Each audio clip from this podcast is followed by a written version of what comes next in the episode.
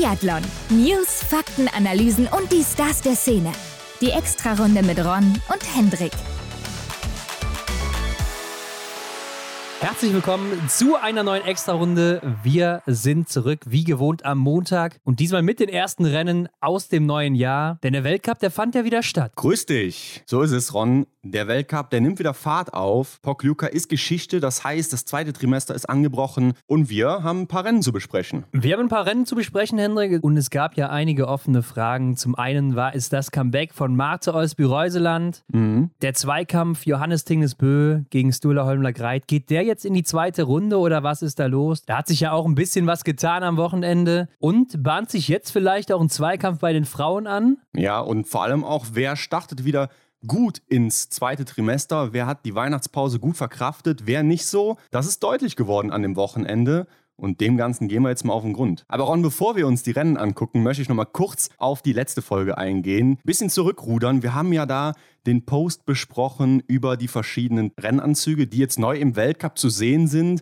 Ich weiß Und genau, was du jetzt sagen du- willst, glaube ich, Hendrik.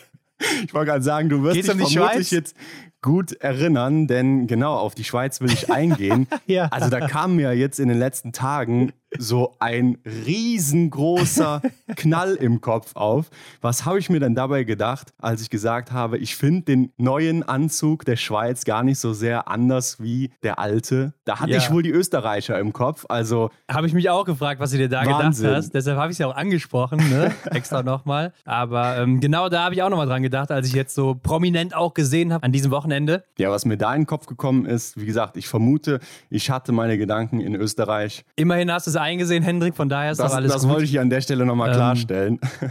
Aber wird vielleicht dem einen oder anderen da draußen aufgefallen sein. Ja, sicherlich, aber wie dem auch sei. Sprechen wir über die wichtigen Dinge, nämlich die Rennen auf der Pokeljuka. Ab geht's. Blick in die Kristallkugel. Ja, und für zwei ging das Jahr ja nicht so richtig gut los, Hendrik, denn wir sind jetzt erstmal beim Damensprint. Das war das erste Rennen der Woche. Darüber hinaus gab es ja dann noch den Verfolger für Männer und Frauen und die ersten Mixed- und Single-Mix-Staffeln. Mhm. Und nicht mit dabei waren Franzi Preuß und Vanessa Hinz. Beziehungsweise eine war schon mit dabei, Vanessa Hinz, die dann aber kurzfristig nochmal abgesagt hat. Ja, ärgerlich für Vanessa Hinz, denn sie war ja durch den IBU Cup ganz gut wieder in Form gekommen und musste dann jetzt sehen, dass sie das im Weltcup wieder unter Beweis stellt, ihre Stärke, und musste dann aber leider abreisen, weil sie eben nicht fit ist. Ja, es gab ja vorher auch noch diese Presse-Audiospur vom DSV, die ich mir Mhm. angehört habe von ihr. Und da fand ich, hat sie sich auch schon sehr nasal angehört. Da habe ich schon gedacht, oh, war die krank und ist gerade Mhm. auf dem Weg der Besserung oder was ist da los? Aber man konnte sie ja auch noch im Training sehen.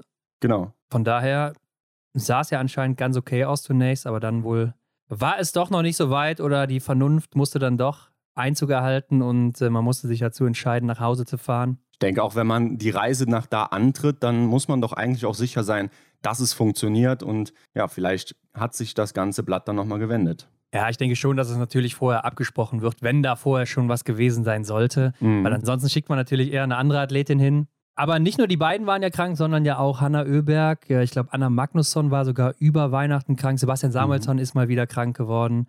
Also die Schweden und Schwedinnen, die hat es schon sehr erwischt. Ähm, Ja. Einige andere auch hier und da. Canton Fiormaillet ist, glaube ich, auch nach Le Grand Bonon, hat er gesagt, krank geworden. Also ist ja aktuell auch äh, nicht nur im Biathlon oder im Sport so diese Welle, sondern ja auch äh, überall eigentlich auf der Mhm. ganzen Welt oder zumindest in Europa. Da hatte ich mir auch schon gedacht und auch mit dieser Folge, die wir mit Michael Rösch hatten, da war ja auch seine ganze Familie krank, Mhm. dass das sicherlich auch nicht Halt machen wird, jetzt gerade in der Weihnachtspause vor den ganzen Athleten und Athletinnen. So ist es ja im Endeffekt dann gewesen. Also was im schwedischen Team dann abging, das hat mich doch echt am Wochenende sehr schockiert. Also da war ja kaum jemand, außer Elvira Oeberg vielleicht, mit ihren Erfolgen, die da äh, ja irgendwie dem Ruf nochmal gerecht werden konnte. Ja, Lynn Persson fällt mir natürlich jetzt noch ein, ne? die war auch noch gut dabei. Ja. Aber klar, ja, was willst du machen, ne? wenn, wenn es dann eben so ist, dass die krank werden oder da kannst du ja auch nichts für, so als Athlet oder Athletin. Sind ja machst auch du ja nicht schließlich extra. nur Menschen. Ja, eben. Und es ist dann eben Schicksal, muss man so hinnehmen, muss man mit umgehen und dann stärker zurückkommen. Vielleicht auch besser jetzt als dann in Oberhof, wo es dann um die Medaillen geht, was Mhm. vielleicht für den einen oder anderen wie Sebastian Samuelsson jetzt mittlerweile doch der Hauptfokus sein sollte. Wahrscheinlich, ja. Aber gut, gucken wir doch mal auf die Rennen, denn da steht ja eine Schwedin direkt mal ganz oben. Elvira Oeberg vor Julia Simon und Dorothea Viera, Hendrik. Und wir haben noch gesagt, Elvira Oeberg und Julia Simon, die standen hier auf der Pokeljuka noch nie auf dem Podest. Und da waren sie anscheinend ein bisschen sauer auf uns, oder? Ja, ich glaube, das haben sie sich zu Herzen genommen und uns jetzt mal gezeigt, wo es lang geht. Also Elvira Oeberg oder auch Julia Simon ja auch hier mit null ja. Fehlern unterwegs gewesen. Hold my beer, haben die gesagt. Und dann ging es rund. ja, beide mit zehn Treffern, genauso wie Dorothea Viera auf Rang 3. Also ja, das ist natürlich auch dieser Zweikampf, den ich ansprechen wollte. Elvira Oeberg gegen Julia Simon. Ich denke, das wird auch dieser Zweikampf sein, der uns jetzt die nächsten Wochen ein bisschen begleiten wird. Ich bin immer noch der Meinung, Elvira Oeberg wird am Ende den längeren Atem haben, aber mhm. irgendwie wird ja Julia Simon auch nicht schwächer, denn selbst wenn sie jetzt vielleicht läuferig nicht mehr so gut unterwegs war, hier ja auch nur die neunte Laufzeit gehabt, dann schießt sie halt trotzdem einfach gut und auch sehr schnell. Brutal, ne? Das überrascht mich auch echt, weil ich habe sie immer noch so als diese Wundertüte im Kopf. Man weiß eigentlich nicht so richtig, was man von ihr erwarten kann. Aber jetzt so langsam macht sie sich hier eine neue äh, Visitenkarte, bei mir zumindest denn sie ist aktuell sehr, sehr stark am Schießstand. Aber auch äh, Elvira Oeberg natürlich mit ihren zehn Treffern hier. Und die hat nachher in der Pressekonferenz gesagt, dass sie sich läuferig gar nicht so gut gefühlt hat. Da habe ich mich gefragt, ja, was soll denn noch passieren? Du hast die zweitbeste Laufzeit hier. 9,5 Sekunden hinter Denise Hermann Wick, die die schnellste war an den mhm. Tag. Zweitbeste Schlussrunde auch noch gelaufen. Also, was willst du eigentlich mehr? Und damit auch noch mit 10 Treffern hier zu gewinnen. Also, ja, wenn die dann mal in Form kommt, Hendrik, ne, dann haben wir vielleicht hier Elvira Tingnes-Bö am Start bei den Damen. Ja, schöner Vergleich, könnte vielleicht so sein. Aber ja, ich glaube, sie kennt natürlich ihren Körper am besten und wenn sie sich gerade nicht so fühlt, aber dennoch diese Ergebnisse aufs Tableau zaubert, dann ja, kann man sich, glaube ich, äh, ausmalen, was dann mal passiert, wenn dann eben sie sich auch dementsprechend fühlt. Aber dann lass uns noch kurz über Dorothea Viera sprechen. Hier ein super Sprint geliefert und da hatte ich ja eigentlich schon so die Bedenken für den Verfolger. Ne? Ja, du meinst, weil sie nach einem guten Sprint eigentlich nicht so einen guten Verfolger macht. Meistens und, ist das äh, ja so. Ne? Sie fühlt sich nach, ja eher nach schlechten Verfolgern so zurückkommt. Nach schlechten Sprints, ja. Äh, nach schlechten Sprints dann eher zurückkommt im Verfolger, so genau. Ne? Genau, richtig, ja. Äh, ja, das klar. ist ja aber äh, sie hat mich echt stark überzeugt, gerade am Schießstand. Ne? Also sechs mhm. schnellste Zeit an der Range hier auch wieder. Da ist nur Mate Olsby-Reuseland, schnellste Schießzeit im Sprint von der Pokeljuka. Aber auch läuferig, 14. Laufzeit. Ja, ist okay, war aber auch sehr eng läuferig zusammen, dieses Feld hier. Also hat ja 37 Sekunden Rückstand. Äh, da bist du vielleicht manchmal sogar noch in den Top 5 mit oder so. Mhm. Ja, Stimmt, das war sehr, sehr eng. Und auf Rang 4 finden wir Paulina Batowska-Fialkova. Ein Fehler, aber fünfte Laufzeit.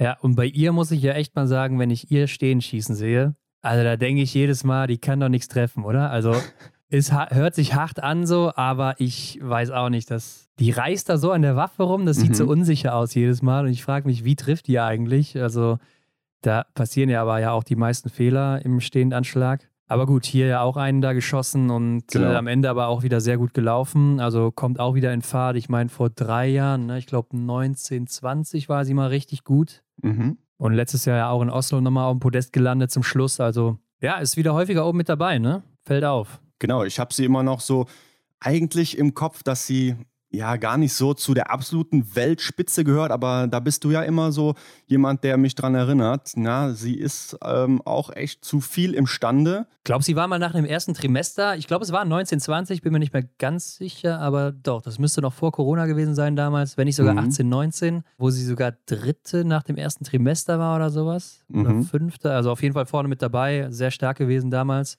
Dann aber auch ein bisschen zurückgefallen, häufiger auf dem Podest gewesen, also ja, ja. Kommt jetzt so langsam wieder zurück. Fünfte ist dann Marketa Davidova mit einem Fehler, auch nur ein paar Sekündchen hinter Fialkova, schneller gelaufen ist. Also Davidova, also ein bisschen, ne? Wir reden hier ja. von zwei Sekunden. Äh, dafür aber in der Range Time tatsächlich noch ein bisschen langsamer war. Ja, auch wieder diese zwei Sekunden. Ja, und deshalb tut sich da am Ende ja auch nicht besonders viel zwischen den beiden. Und dann kommt aber schon Denise Hermann Wick. Beste Laufzeit, zwei Fehler. Sechste geworden eben am Ende. Beste letzte Runde auch noch gelaufen hier im Sprint. Also man muss sagen, Denise Form ist schon richtig stark zurzeit, also gerade mhm. in der Loipe. Klar, mit zwei Fehlern äh, ist es dann doch ein bisschen viel für einen Sprint auch, weil ansonsten wäre hier echt viel drin gewesen. Klar, und sie gibt ja auch hier Elvira Oeberg fast 10 Sekunden mit. Anna-Maria Lampic hier die drittschnellste, 15 Sekunden Rückstand in der Loipe. Also das war schon ein sehr starkes Rennen von Denise Hermann Wick. Wobei, klar, jetzt müssen wir wieder ausklammern, vielleicht, dass Elvira sich nicht ganz so gut gefühlt hat. Ne? Aber ja, ich denke, trotzdem kann man damit wirklich zufrieden sein. Ich weiß nicht, wie es dir ergangen ist. Ich musste schon in diesem ersten Rennen am Donnerstag oft an die WM zurückdenken. Ja, ne, gerade diese Streckenabschnitte, die kamen einem immer wieder bekannt vor, weil man es auch jetzt so ein Jahr lang nicht gesehen hat. Letztes ja. Jahr gab es ja keine Rennen auf der Pokeljuka. Und ich fand auch so, gerade jetzt auch in der Single-Mix-Staffel ist es mir wieder aufgefallen, ähm, wo zum Beispiel Johannes Tingnes Böhmer das Feld da gesprengt hat in der Single-Mix-Staffel. Mhm wo es da bergauf geht. Diese Szenen kamen mir direkt wieder durch den Kopf, wo ich das so gesehen hatte von der WM damals. Ja, oder auch diese letzte Kameraeinstellung vorm Ziel, da diese Kurve noch und der Berg der da, und diese kleine Abfahrt, die man da noch mitnehmen kann. Ja. Ähm, diese Kurve, das, das ist noch alles sehr, sehr tief im Kopf verankert. Ja, wahrscheinlich, weil man es einfach zwei Wochen am Stück so gesehen hat. Mhm. Und von daher ähm, kennt man die Strecke wahrscheinlich ein bisschen besser als andere, die man dann einmal im Jahr für drei Tage oder so sieht. Aber ja, ich hatte auch hier und da immer wieder so Flashbacks dann. Aber nochmal zurück zu Denise Hermann Wick. Die war ja auch dann in der Weihnachtspause jetzt in Davos unterwegs und auch in Antolz, um schon mal so ein bisschen mit der Höhe klarzukommen. Denn Pokeljuka liegt ja auf fast 1400 Meter Höhe, ist also mhm. auch ein bisschen höher. Antolz ist nochmal höher und äh, man weiß ja auch, dass Denise Hermann Wick immer so ein bisschen braucht in der Höhe. Letztes Jahr Antolz ist ja auch nicht so klar gekommen, wo wir mhm. noch da waren und äh, sie im Massenstart nicht zurechtgekommen ist. Ja. Also ja, ist anscheinend aufgegangen der Plan, war eine gute Idee. Und ich weiß nicht, vielleicht sehen wir tatsächlich in diesem Jahr oder in dieser Saison die beste Denise Herrmann aller Zeiten. Mhm, ja, mit Blick auf den Gesamtweltcup, den wir uns nachher mal anschauen, könntest du da fast schon recht haben. Ja, aber ich meine auch so allgemein läuferig sehr solide unterwegs, am Schießstand mhm. ganz gut dabei, äh, irgendwie immer vorne mitzufinden und so. Also das wirkt einfach konstant sehr, sehr gut, was man sonst die Jahre vielleicht punktuell immer mal wieder nur gesehen hatte. Ja. Und äh, ja, bin ich mal gespannt, ob das auch noch so weitergeht oder ob das jetzt eher nur so eine Frühform ist. Ja, lass uns das mal beobachten. Aber gut, siebter Lynn Persson mit einem Fehler. Sophie Chauveau auch mal wieder dabei. Achter Platz, ein Fehler. Die auch läuferig echt vorne immer zu finden ist in letzter Zeit. Sechste mhm. Laufzeit hier auch wieder. Ja, sie macht echt da weiter, wo sie im ersten Trimester in Annecy Le Grand aufgehört hat. Ja, also es ist echt krass, was die für einen Sprung gemacht hat. Jetzt auch irgendwie in dieser kurzen Zeit seit Saisonbeginn.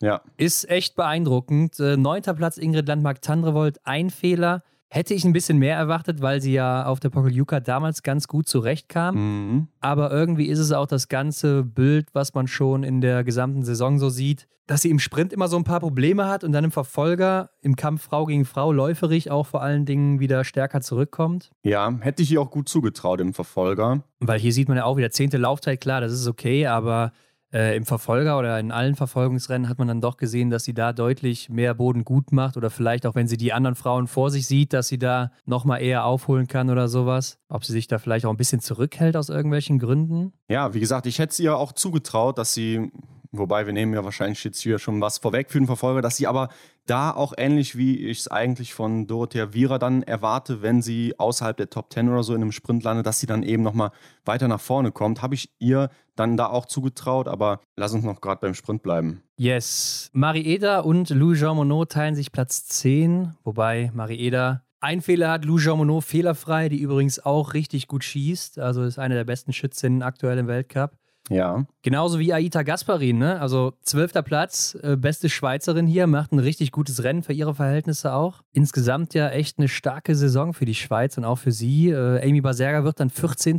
Dann hast du mhm. Lena Ecki Groß auf Platz 17, Elisa Gasparin auf Platz 18. Also von der Schweiz oder gerade von den Damen hier aus der Schweiz ein richtig, richtig starkes Ergebnis. Ja, ich denke auch generell war Pokljuka für die Schweiz wirklich sehr erfolgreich. Ja, nicht nur Pokljuka, also die gesamte Saison ist schon krass. Ich habe mal geguckt, Elisa Gasparin okay. und Aita Gasparin, beide fast 2% läuferig gut gemacht. Also die haben einen richtigen Sprung gemacht in der Vorbereitung. Und Elisa Gasparin ist ja schon eine der älteren, also ich glaube mhm. 31 mittlerweile. Mhm. Weiß ich auch nicht, was Sandra Flunger da mit ihren Athletinnen gemacht hat. Ja, war sie nicht die Trainerin, die da diese besonderen Reize nochmal hat, auch diesen Ansporn bringt mit Büchern, die man gewinnen kann, wenn man die Beste im Training war oder wie war das? Stimmt, Vielleicht ist ja, das stimmt, so, stimmt. Das, das Rezept, was da zieht.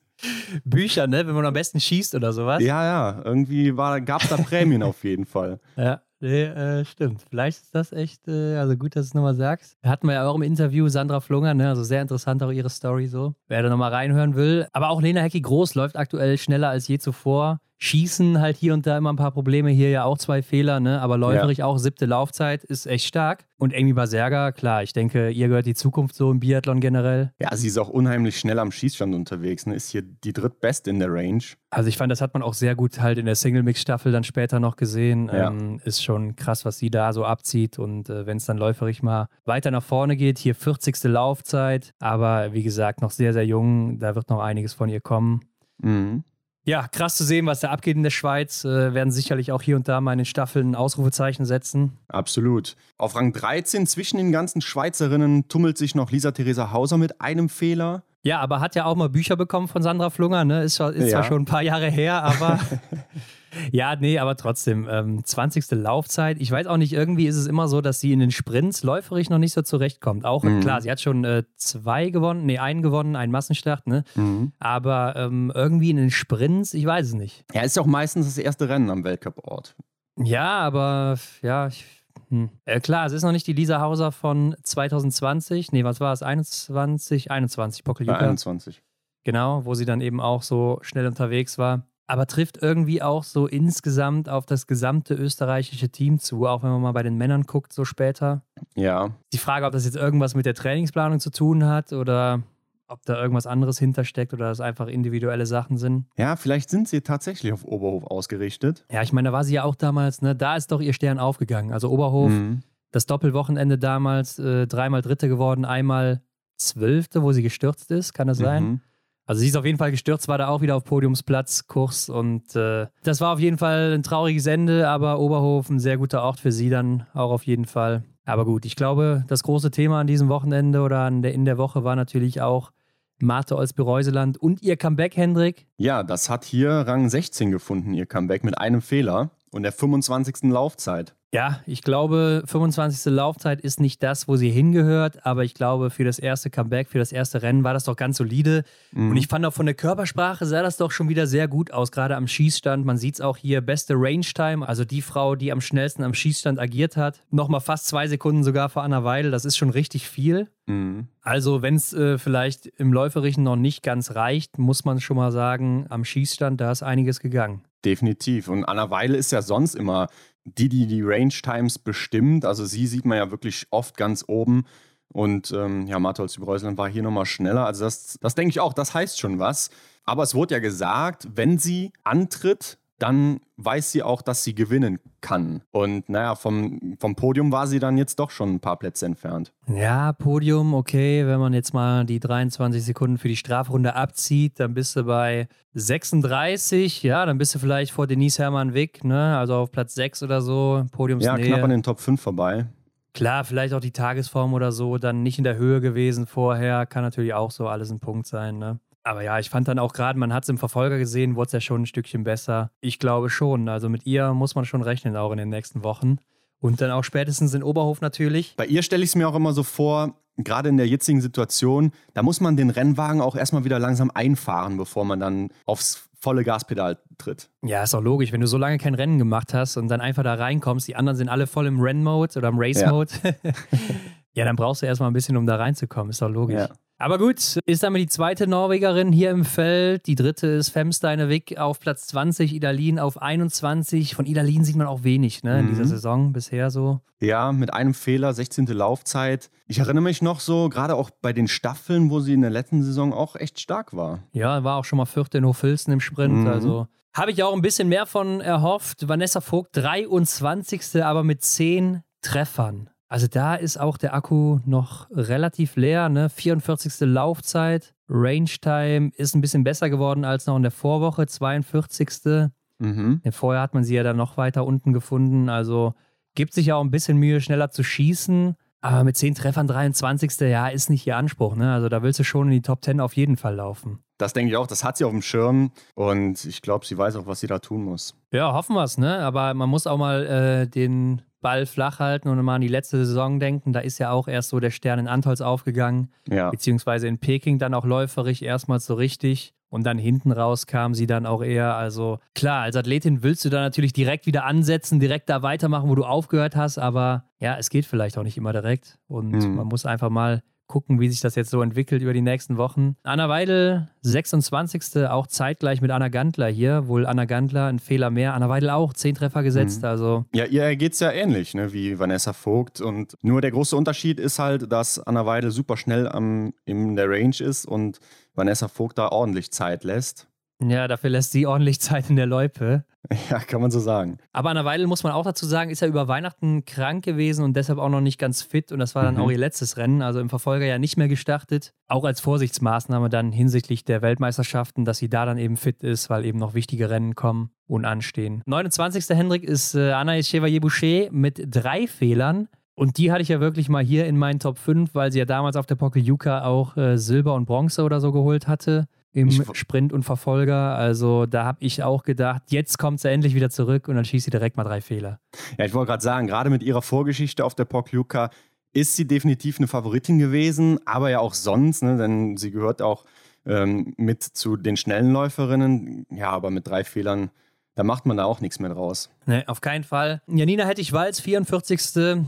Auch zeitgleich mit dieser Polin Jakela ja, die hatte wohl auch, äh, also Janina hätte ich Walz drei Fehler, aber warum sind so viele zeitgleich hier gewesen? Was ist da los?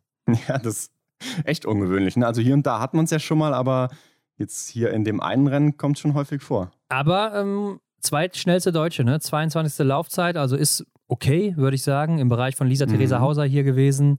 Oder auch äh, vor Martha Olsby-Reuseland sogar noch läuferig. Ja. Ich denke, das ist ganz okay, aber klar, drei Fehler. Wir kannten mal eine Janina Hettich-Walz, die war die beste Schützin oder eine der besten Schützinnen im Gesamtweltcup. Stimmt, ja, ja.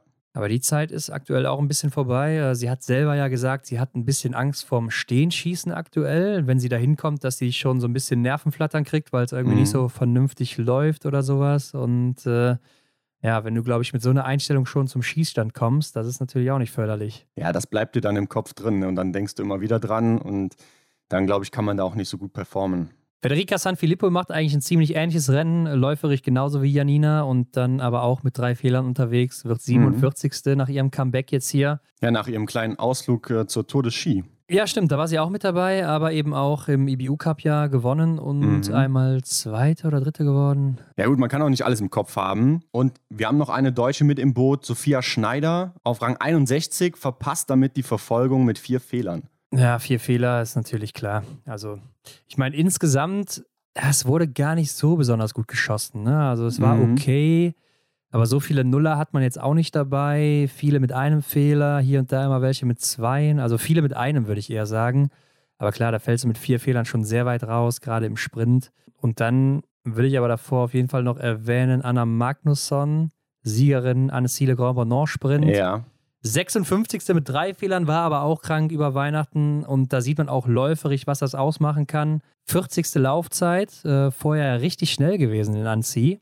Mhm, ja, wie ausgewechselt. Aber wie gesagt, hatte wohl äh, Covid gehabt, also hat es auch wohl ganz gut mitbekommen. Von daher sieht man da mal die Auswirkungen, was da passieren kann. Ähm, Stina Nilsson hat es nicht geschafft in die Verfolgung und Lisa Vitozzi Rang 65 mit sechs Fehlern. Wohl mit der Top-Laufzeit, ne, also achte Lauf Laufzeit, auch noch bei sechs Fehlern, also wo du ja. auch so viele Extrameter in den Beinen hast. Schon wirklich schade, ne? Davon ja auch wieder vier Fehler im Liegendanschlag, ja. also altes Trauma kam wieder so ein bisschen zurück. Da habe ich schon gedacht, so die Pokljuka ist für sie dieses Jahr dann definitiv auch schon gelaufen. Klar, Verfolger verpasst. Das war schon hart. Ja, gerade als Dritte im Gesamtweltcup ähm, fand ich es schon sehr, sehr hart. Habe von ihr auch viel erwartet hier auf der Pokljuka, weil mhm. sie hier immer richtig gute Ergebnisse hatte, auch als sie so nicht gut drauf war und so in den letzten zwei, drei Jahren. Also da hat es da trotzdem immer funktioniert. Ja. Sie sah aber auch sehr hilflos aus. Ne? Nach den ersten Fehlern da im Liegendanschlag hat sie direkt mal so hochgeguckt und wusste gar nicht, was da gerade abgeht oder so. Ja, scheinbar, man spricht ja immer darüber, dass sie dann da sehr lichtempfindlich ist und sie hat ja, ja dann ja. auch da dieses Röhrchen noch am Diopter hör mir auf, montiert. Hör mir auf mit ihrem Lichtempfindlichkeitsding da, erzähl mir nichts. Die hat in jeder Staffel, hat die alles abgeräumt liegend und dann soll die lichtempfindlich mhm. sein oder was? Ist in, der, ist in der Staffel nie Licht gewesen oder was ist da los? Also die, die haben immer ihr Narrativ da, gerade ZDF hat mich an diesem Wochenende wieder so aufgeregt, diese zwei Typen da. Hör mir auf, Hendrik, echt. Also, und da genauso wie Stina Nilsson, äh, dass sie ja Klassikläuferin war, ja, mag sein, aber die hat auch so viele Erfolge im Skating gefeiert und mhm. war da auch richtig gut unterwegs und wird einfach immer das, was man so mal irgendwo hier und da aufgegriffen hat, so weitergereicht, anstatt mal wirklich zu, reinzugehen, zu recherchieren, den Job zu machen. Also ich weiß nicht, warum diese beiden Leute da sitzen, muss ich mal sagen, und kommentieren dürfen. Äh, hat mich richtig aufgeregt an diesem Wochenende. Da kamen so viele Sachen, da sind nicht nur diese Kleinigkeiten, sondern so viele Sachen. Äh, ich bin fast vom Stuhl gefallen, muss ich dir sagen. Ja, ich habe es auch an unserem Chatverlauf gesehen. Also wenn Ron Großbuchstaben schreibt, dann ist seine Gesichtsfarbe schon leicht rötlich. Ich meine, man kann Fehler machen man kann sich hier und da versprechen, aber so fachlich auch komplett falsche Sachen sagen, ne, das ist natürlich schon. Und dann auch dauerhaft, nicht nur, dass es hier mhm. und da mal ein oder eine Sache ist oder so, mhm. sondern zehnmal pro Rennen. Also, ja, komm, ey. Schauen wir aufs Sportliche. Äh, ja, nämlich da ist noch Anna-Maria Lampic, über die wir reden müssen, auf Platz 69. Ja, sie kommt am Schießstand auch noch nicht klar. Ne? Ich meine, klar, sie ist ja gerade erst sozusagen umgestiegen, ne? sechs Fehler, aber ja, Im September übrigens erst mit dem Stehenschießen angefangen. ja, ist halt noch nicht so lange äh. im, im Training da. Aber ja, dritte Laufzeit, ich habe es am Anfang schon erwähnt. War auch krank über Weihnachten. Also ähm, hat auch nachher gesagt, hat sich nicht gut gefühlt und so weiter. Mhm. Also ähm, auch gerade läuferig und damit immerhin noch die drittbeste Laufzeit. Aber klar, ist jetzt nicht mehr so überragend wie in Hochfilzen gewesen, ja. wo alle erwartet haben, dass sie jetzt jedes Rennen hier, zack, eine Minute vor allen anderen landet. Also mhm. das war hier nicht mehr der Fall. Aber mal gucken, wie es in Ruppolding dann weitergeht für sie. Rebecca Passler auch nicht in der Verfolgung gewesen mit fünf Fehlern. Es gab natürlich auch noch das Thema über die Strecke mit den Laufzeiten, dass sie vielleicht hinten raus nicht mehr ganz so schnell war. Schwierig zu sagen, wenn man mal in die Laufzeiten reinguckt, sieht man ja doch, Denise Hermann Wick, schnellste Frau mit Nummer 35, Davidova 31, Lampic 50, mhm. Sophie Chauveau 48, Lena Hecki Groß 45. Also diese mittleren Startnummern, äh, dann sehe ich 67 Stina Nilsson auf Rang 14 in den Laufzeiten.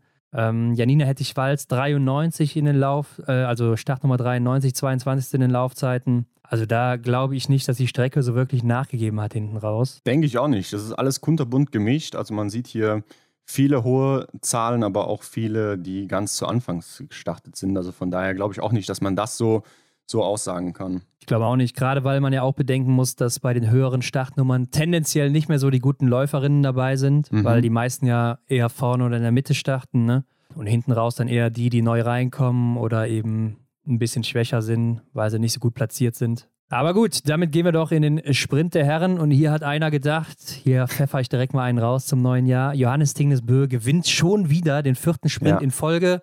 Ist damit Henrik der erste Mann, der vier Sprints in Folge gewinnt? Wenn man Peking dazu zählt, ist es für ihn der fünfte Sieg in Folge? Mhm.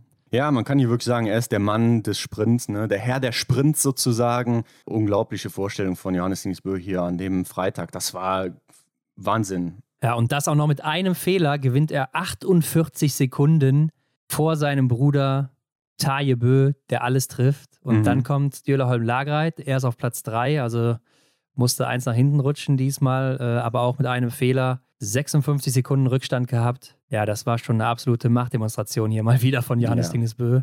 Äh, der vor dem Start ja noch Probleme hatte mit seinem Gewehr. Gut, dass du sagst, genau. Er war ja da fleißig noch am Rumschrauben und man konnte es auch schon bei eurovisionsports.tv sehen in dem Stream von der IBU, dass da irgendwas im Argen ist. Und ähm, ja, für mich sah es so aus, dass er das Schloss oder also das, das Gewehrschloss nicht richtig repetieren konnte, dass das klemmte und ja, da hat er aber mal fleißig das ganze Ding auseinandergenommen. Das sieht ja immer brutal aus, ne? Sieht brutal aus, aber er hat gesagt, war wohl kein großes Ding, einfach mal kurz irgendwie abschrauben, wieder zusammenschrauben und war schon gut und mhm. hat ihn dann nicht mehr gejuckt so. Hat er zumindest nachher gesagt, ob es wirklich so war, wer weiß, aber ja, äh, einfach krass, was er hier wieder abgezogen hat. Ne? Natürlich schnellste Laufzeit, 42 Sekunden vor Wettle Schoss, da Christian 42 Sekunden in einem Sprint, 10 Kilometer. Also äh, das war schon krass. Hat er nachher gesagt, dass er in der ersten Runde schon ein bisschen rausnehmen musste, weil er gedacht hat, er platzt gleich, so viel Gas, wie er da gegeben hat. Mhm. Mhm. Aber trotzdem einfach nur unfassbar. In jeder Runde natürlich der schnellste auch hier gewesen. Ja.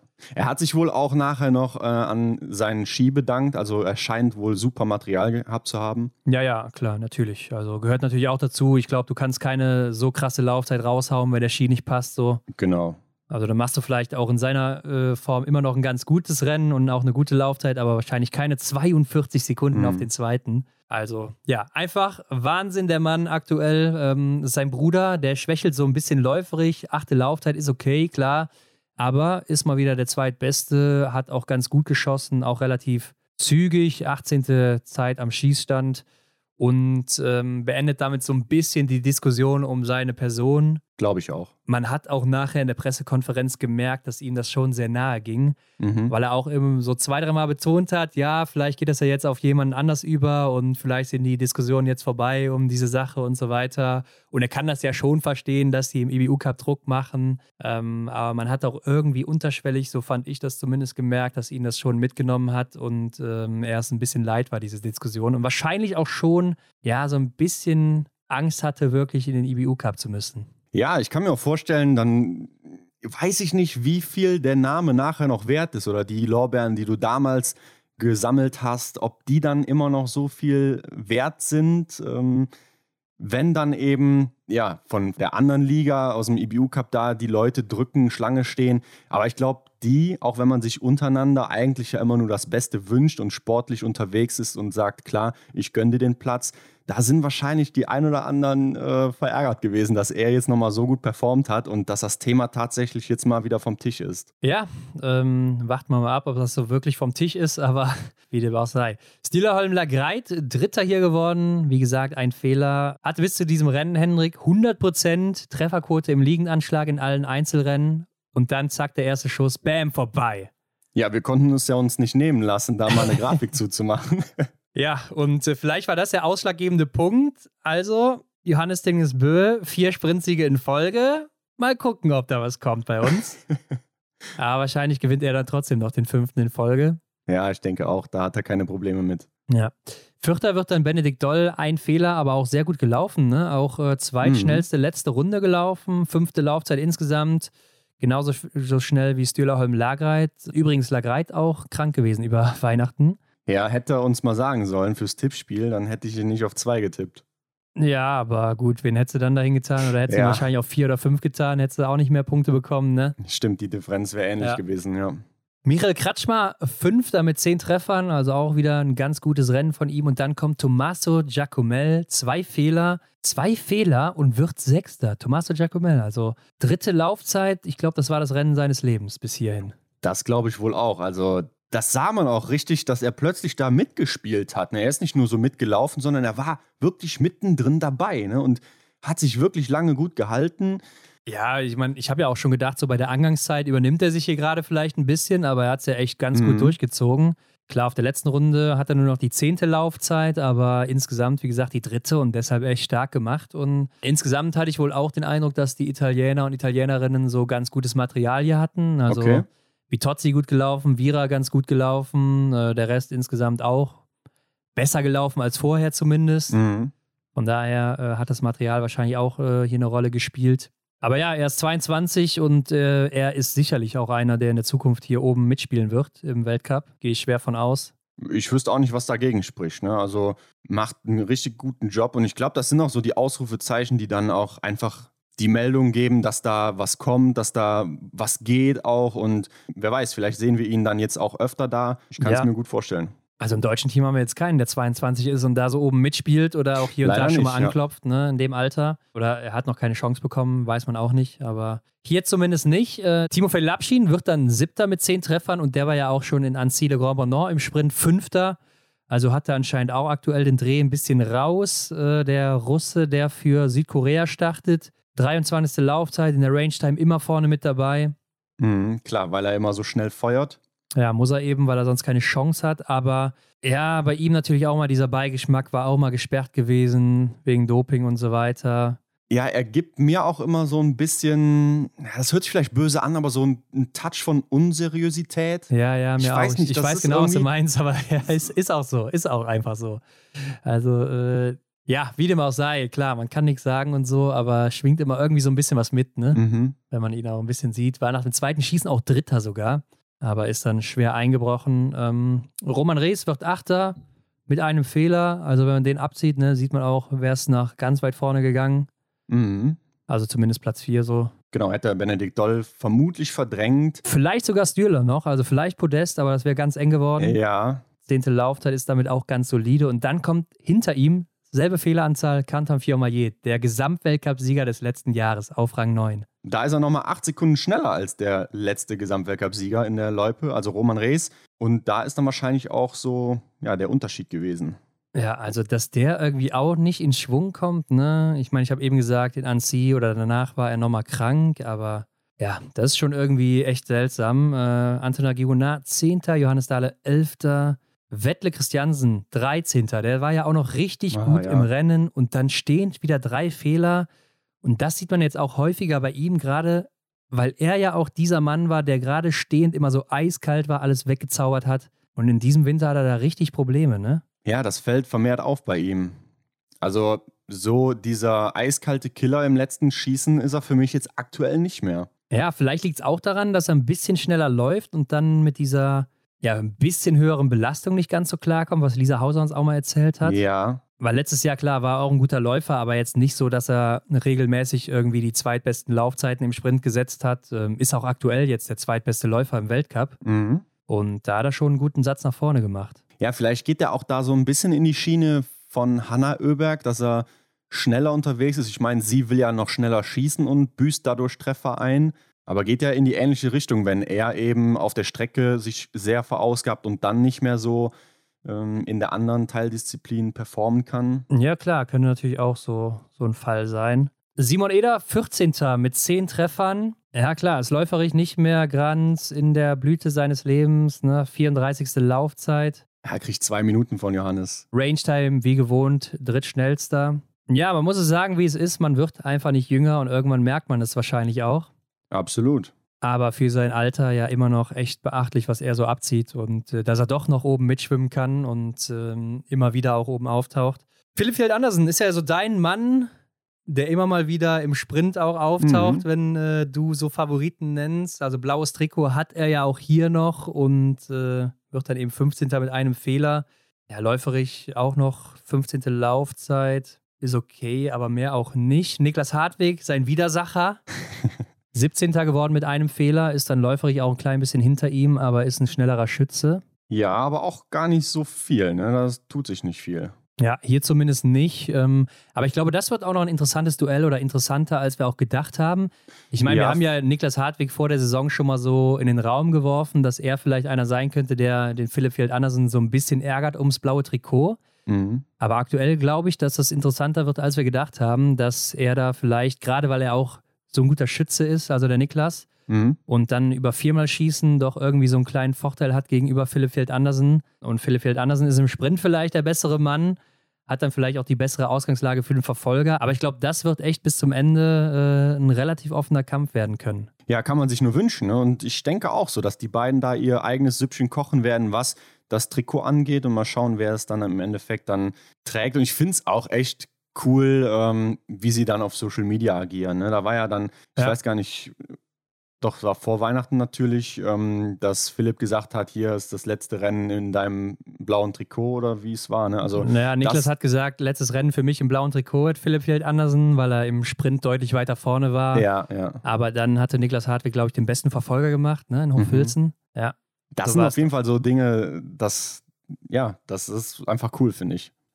Auf jeden Fall, man muss es eben sportlich nehmen. Am Ende ist es ja das. Äh, Martin Ponzile Oma, drei Fehler, 21. Sebastian Samuelsson, zwei Fehler, 25.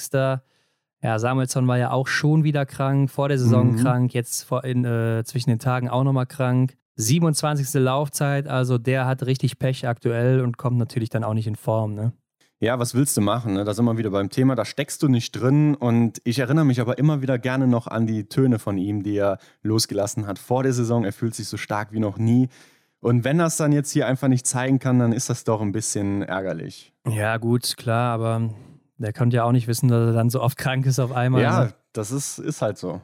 Ja, echt schade. Äh, Philipp Horn, 29. mit einem Fehler.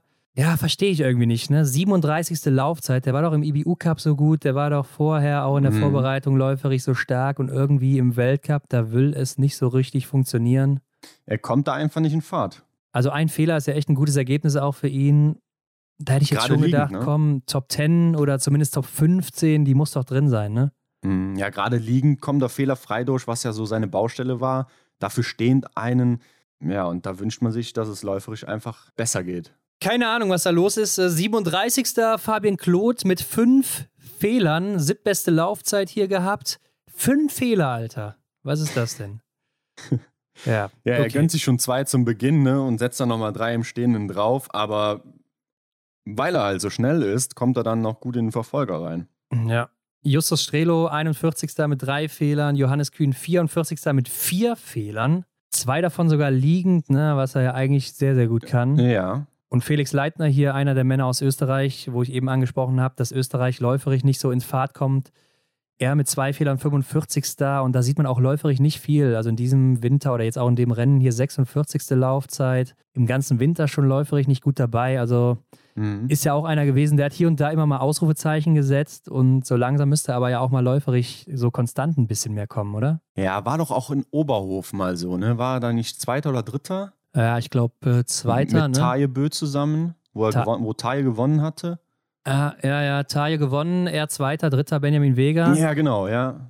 Aber auch hier und da immer mal wieder ganz gute Zeichen gesetzt. Oder ich Mhm. erinnere mich auch noch an Antolz, den Massenstart, wo er Martin Foucault auf der letzten Runde sogar überholt oder so. ähm, also da hat er schon mal hier und da ganz gute Zeichen gesetzt, aber aktuell kommt irgendwie gar nichts, weil er auch ganz gut schießt. Also er ist auch einer der besten Schützen momentan. Mhm. Seltsam. Naja, Emilien Jacquelin, der ist nicht einer der besten Schützen. Mit fünf Fehlern wird er nur 64. Jetzt äh, zieht man eben Fabian Kloth zum Vergleich. Ja. Na, dann sind das 30 Plätze fast Unterschied zwischen den beiden. Aber Emilien Jacquelin anscheinend auch recht müde aktuell, hat er zumindest noch geschrieben. 30. Mhm. Laufzeit, baut auch von Runde zu Runde immer weiter abläuferig. Also ist auch vielleicht viel zu schnell wieder angegangen. Könnte gut sein. Also hier definitiv mal wieder ein Tag auf der Pokljuka, der nicht so für ihn spricht. Und 64. heißt ja nicht in der Verfolgung dabei, da wo er noch bei der WM das goldene Trikot verteidigt hat. Ja, und wie damals, ne? Also als er Weltmeister geworden ist mit seinen zwei Stehendeinlagen in 17 Sekunden, 16 Sekunden. Wahnsinn. Und Ron, wir haben aber auch noch einen Deutschen hier in der Reihe. David Zobel, 74. mit drei Fehlern. Ja. Und Thierry Langer 75. mit drei Fehlern, also beide auch nicht in der Verfolgung. Ja. David Zubel, aber 66. Laufzeit, fast drei Minuten bekommt er schon, also auch überhaupt nicht in Form hier läuferig. Natürlich sehr schade auch nach dem guten Start, den Deutschland hatte, ne? auch gerade er mit seinem Podestplatz da im Einzel. Genau, ja. Insgesamt aber ja auch gab es das Problem in der Weihnachtspause für viele Athleten und Athletinnen, dass kein Schnee vorhanden war und viele mussten ja auf Rollerski oder Fahrrädern nochmal trainieren oder laufen gehen, so Mhm. ja auch Roman Rees und Benny Doll und oder auch Quentin Fiormaillet. Und äh, gerade den beiden Deutschen hat es ja anscheinend ganz gut getan. Auch läuferig, wenn man da mal guckt, sind sie ja oben mit dabei. Mhm. Also vielleicht gar nicht so schlecht, manchmal nochmal Rollerski einzuwerfen oder so. Ja, das würde ich auch mal gerne von denen vielleicht auch beantwortet haben. Vielleicht schreiben wir das mal auf für ein oder zwei Interviews, die wir vielleicht im Sommer führen werden. Wie das so ist, wenn man zwischen den beiden Gerätschaften dann immer hin und her wechselt. Ne? Also können wir schon da einen großen Unterschied vorstellen. Und Roman Rees hat ja auch gesagt, dass er jetzt dann wieder froh ist, auf Ski unterwegs zu sein. Ja, klar, gerade wenn jetzt so Wettkämpfe anstehen, willst du ja eigentlich immer sehr spezifisch trainieren. Heißt Mhm. halt genau das machen, was du im Wettkampf machst. Ja. Und äh, da willst du eigentlich keine Roller mehr laufen. Aber gut, wenn es nicht anders geht und man sieht ja, es hat für sie beide auf jeden Fall ganz gut funktioniert. Vielleicht macht es auch nochmal den Kopf irgendwie frei oder so. Könnte ja auch ein Punkt sein. Ja, ansonsten habe ich ja am Anfang gesagt, Johannes Dingsbö ist der erste Mann, der vier Sprintsiege in Folge holt. Mit Peking sogar fünf für ihn. Aber da waren ja noch zwei Sprints dann dazwischen oder drei sogar. Mhm. Ich habe allerdings auch mal bei den Frauen geguckt. Da äh, haben Magdalena Neuner auch mal vier Siege geholt, beziehungsweise einmal sogar fünf in Folge. Okay. Und Tigre Eckhoff sogar sieben, ne? 2020, 21 in ihrer besten Saison, sieben Sprintsiege in Folge. Also das muss er erstmal schlagen. Da hat er noch ein bisschen was zu tun. Also drei muss er noch holen in Folge, dann ist er dabei und dann Ja. noch einen vierten. Wird nicht leicht, aber äh, ja gut, möglich ist es auf jeden Fall bei der Form. Also er hätte Klingt- jetzt hier, man kann ja wirklich sagen, er hätte wahrscheinlich mit drei Fehlern, wenn er läuferig nicht eingebrochen wäre, gewonnen. Ja, die Frage ist, wie er die ganzen Extrameter noch kompensieren könnte. Ja, aber wenn es einem zuzutrauen ist, dann ihm definitiv. Ja. Und es war ja auch wieder das sogenannte Bödium, Johannes Dingsbö und Taya auf einem Podest. Und Johannes hat wohl nach dem Rennen auch zu seinem Bruder gesagt, remember this, it could be the last time. Also behalt das hier in Erinnerung, es könnte Mhm. das letzte Mal sein für uns, dass wir hier zusammen auf dem Podium stehen. Ist natürlich auch schon so, klar, Taya wird älter, ne? ist nicht mehr so oft oben mit dabei. Ja.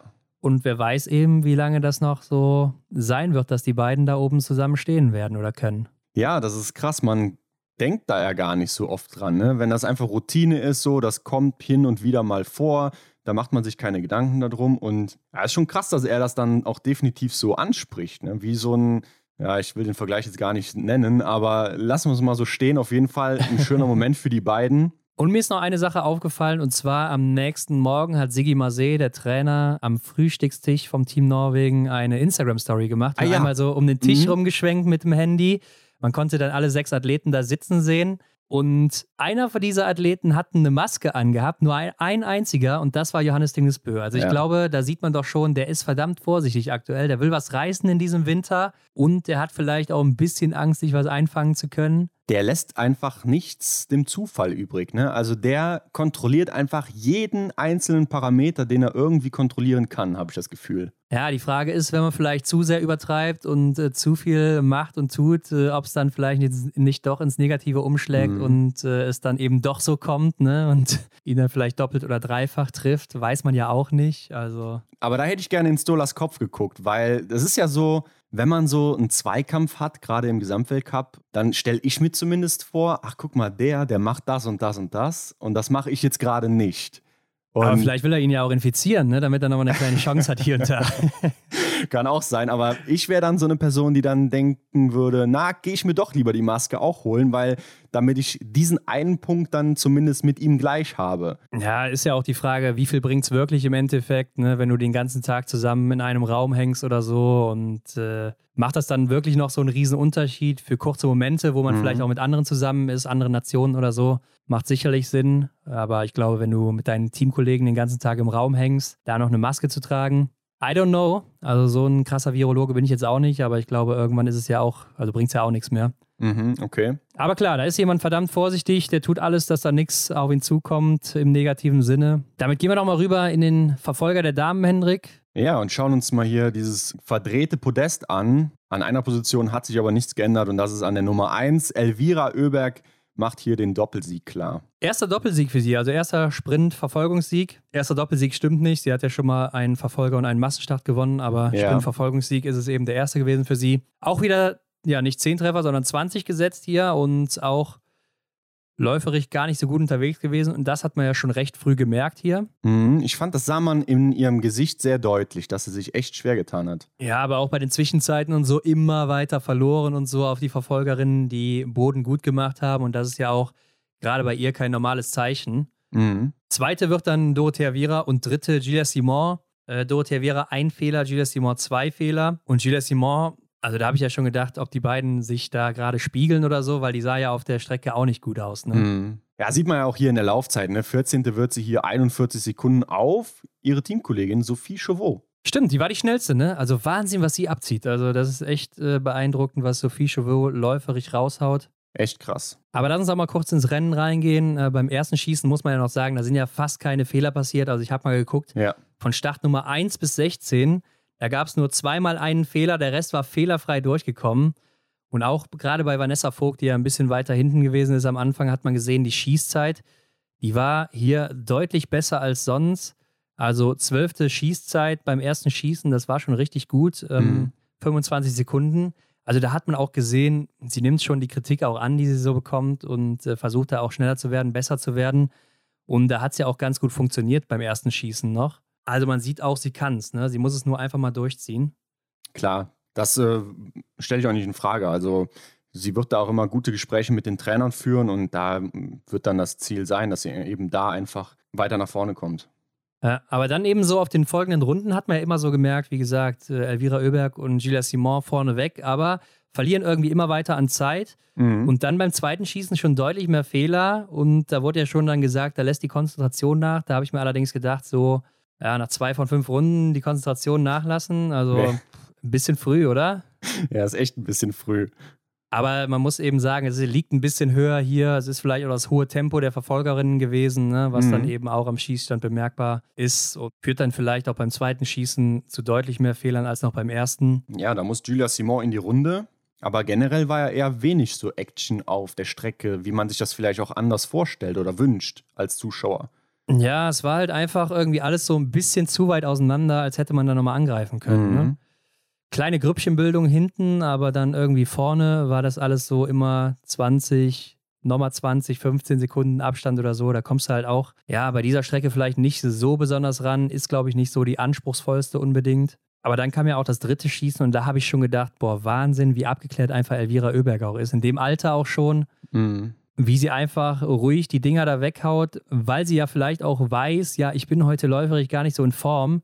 Da würde vielleicht der ein oder andere anfangen zu strugglen, dann auch am Schießstand, aber sie hat sich da einfach voll drauf fokussiert und ist einfach so durchgezogen. Und ähm, ja, das ist schon beeindruckend, wie sie auch von einer soliden Schützin einfach vielleicht mittlerweile eine sehr, sehr gute Schützin geworden ist. Das glaube ich auch. Also, vielleicht hat sie auch dann erkannt, so, okay, auf der Loipe geht nicht so gut. Also akzeptiere ich einfach das, was ich jetzt gerade leisten kann und perfektioniere dann eben das, was ich ja, ähm, sonst, was da noch über ist. Ne? Und das ist dann eben 20 Scheiben umzulegen und das hat sie gut gemacht. Und ja, da hat man dann direkt gesehen, ne? drittes Schießen hat die Entscheidung gebracht. Fand ich auch. Ähm, hat ja dann auch auf der letzten oder vorletzten Runde nochmal Johanna Scottheim überholt, überrundet mhm. und damit war die ja raus aus dem Rennen. Mhm. Also schon krass, dass, äh, ja, was, dass bei ihr auch nichts mehr so wirklich geht. Ne? War auch mal auf dem Podest. Ja. Also vor zwei Jahren noch, aber trotzdem. Äh, aber auch das vierte Schießen von Elvira war ja nochmal richtig extra klasse. Also putzt da auch nochmal alles ganz ruhig weg, nimmt sich die Zeit auch und ähm, ja, das war schon echt nervenstark. Aber auch dann nochmal Dorothea Vira war so ein bisschen die Doro von früher, ne? die mhm. dann nochmal alles beim letzten Schießen einfach wegputzt. Der wird ja auch immer besser irgendwie, oder? Also auch hier läuferig besser gewesen, hatte einen guten Zug nach vorne. Ja, wenn man sich die Entwicklung der Saison anschaut, ne, klar, kommt sie hier echt wieder gut rein. Schauen wir mal, wo das dann in Rupolding endet und beziehungsweise wo es dann noch weitergeht. Ne? Aber dann muss man auch wieder sagen, Gila Simon beim letzten Schießen hat natürlich eine Wahnsinnsserie rausgehauen. also das war ja wieder à la Bonheur, ja. wie er beim ARD sagt.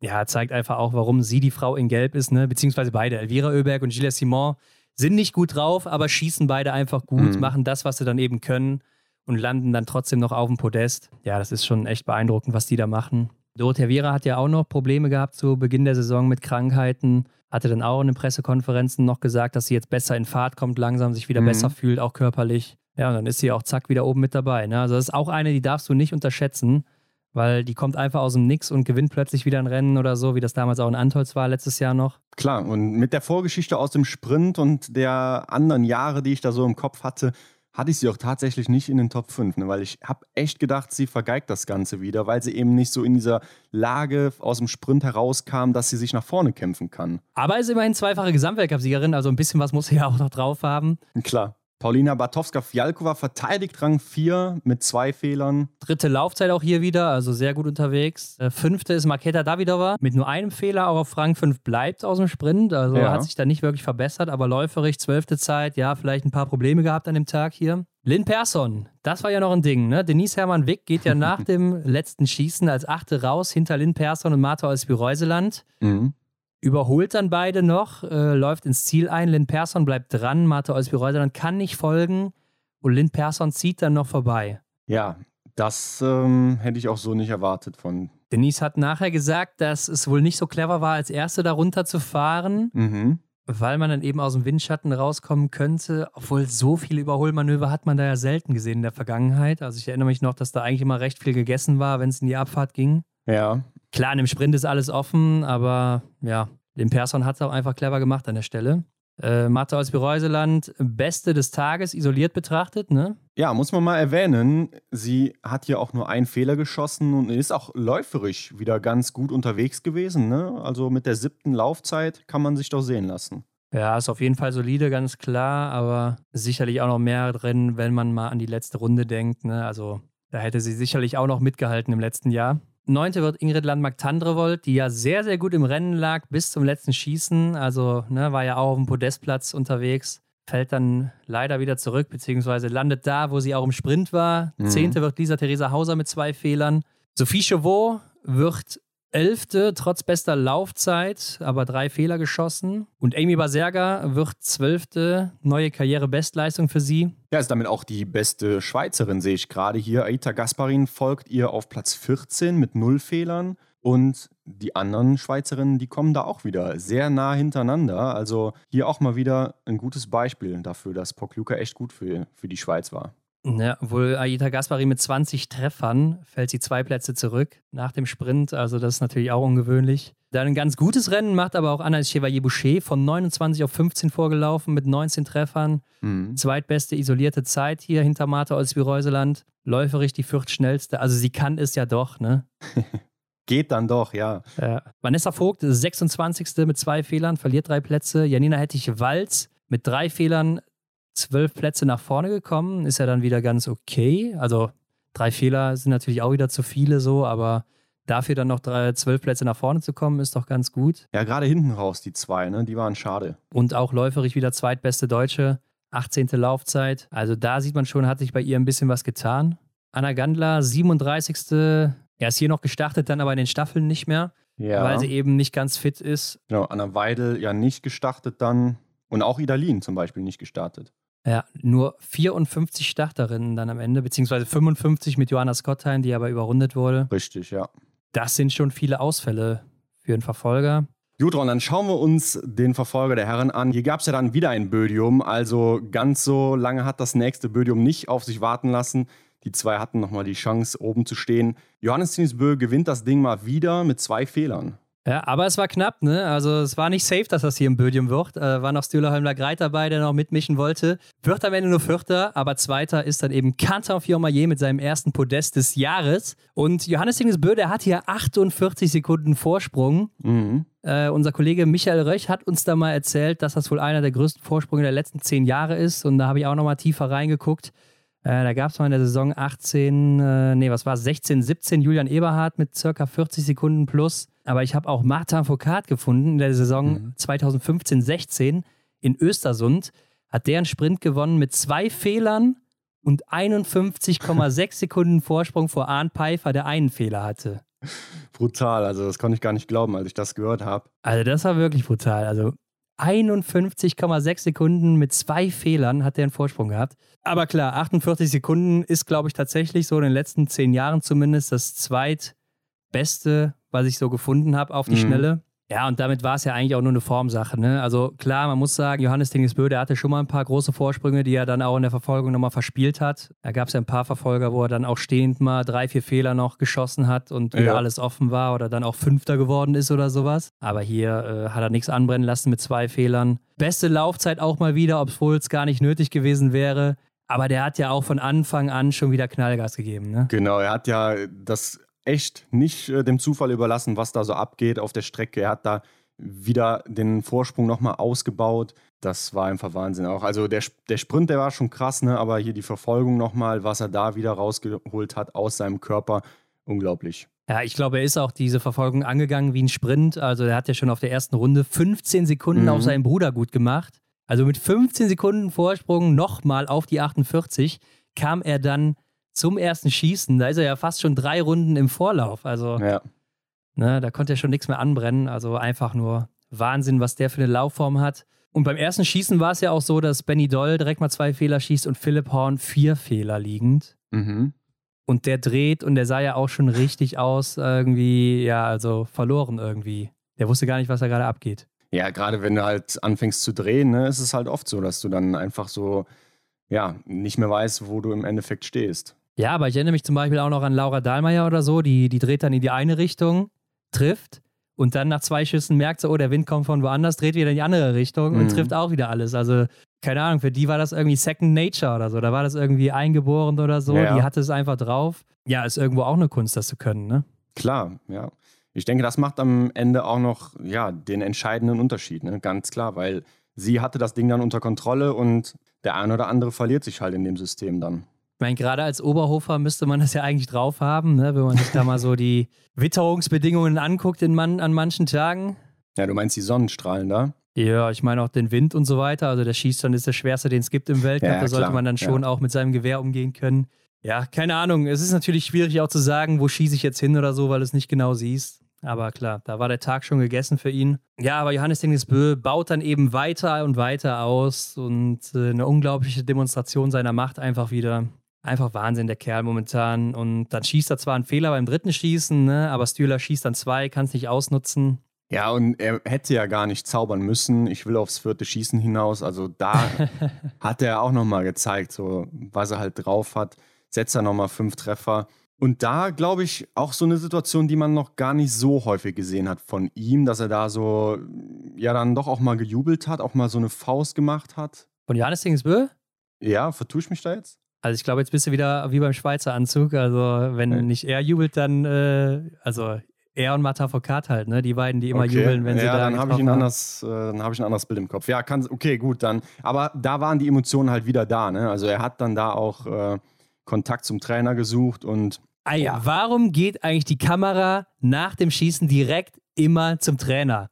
Gerade da, wo man doch weiß, wenn der alles trifft, der jubelt jetzt oder sowas, hm, da zeigen die immer dann ein Close-up auf Siggi Marseille oder wer auch immer dann der Trainer ist des Führenden. Also meistens ist es ja Siggi bei den Männern. ja. Aber da will ich doch nicht Siggi sehen, da will ich doch Johannes Tinges sehen, wie der da die, die Faust hochreißt oder was auch immer er eben da macht. Also das ist doch die Emotion, die ich da einfangen will und nicht den Trainer, der dann da äh, im Funkgerät durch sagt, ja, fünf Treffer oder, oder was weiß ich. Gebe ne? ich dir recht, ja. Und jetzt, wo du es sagst, kommt mir auch so vor, dass ich sehr, sehr häufig ähm, den französischen Trainer äh, Jacquinot Ja, sehr- bei Gilles Simon oft- oder so, klar. sehr, ja. sehr oft gesehen habe. Jedes Mal machen die das. Ich verstehe es nicht. Gerade im Massenstart oder Verfolger kann man das doch nicht machen. Ja. Also im Sprint von mir aus, weil da jubelt eh keiner oder so. Aber auch bei Elvira Oeberg dann im Verfolger haben sie das auch direkt gemacht. Also das macht doch keinen Sinn, Leute. Bitte, lasst das. Stimmt. Ja, da ist was dran. Aber okay, nochmal zurück hier. Ähm, Giacomel und Cantor Fiormaillet. Also die haben sich ja beim dritten Schießen und beim vierten Schießen Mhm. so richtig die Kugeln um die Ohren gehauen, ne? Das war echt krass, ja. Also heftig. Ach, das wieder da für Giacomel, der da wirklich mitmischt. Also das Ja, war ja. wieder so ein Ding. Ne? Der ist nicht nur zufällig da oben mit dabei gewesen, sondern der Italiener, der hat sich da an dem Wochenende echt gut präsentiert, beziehungsweise an dem Samstag, also ähm, und auch in dem Sprint davor. Fand ich echt gr- grandios, da mal einen Ja. neuen Namen schon fast zu sehen, ne? weil ja, er mischt da mal das Feld ein bisschen auf. Ja, also einfach nur krass, was er da geleistet hat. Ähm, und dass er halt gerade gegen so einen Canton Fiormaillet dann dagegenhalten will. Ne? Aber das ist ja auch das, das, was so einen jungen Typen ausmacht, der dann vielleicht auch mal den Großen ärgern will, dem Ja. zeigen will, komm, ich bin der Neue hier, ne? jetzt zeige ich dir mal, wo der Hammer hängt. Mhm. Und so muss es ja eigentlich auch sein. Aber was ich dann auch krass fand, Taye stand ja dann auch zweimal so daneben und der konnte ja dieses Tempo am Schießstand nicht mitgehen, äh, an Mhm. dem Tag zumindest. Und musste sich ja voll auf sich konzentrieren, aber der kriegt natürlich voll mit, was die beiden da machen. Ne?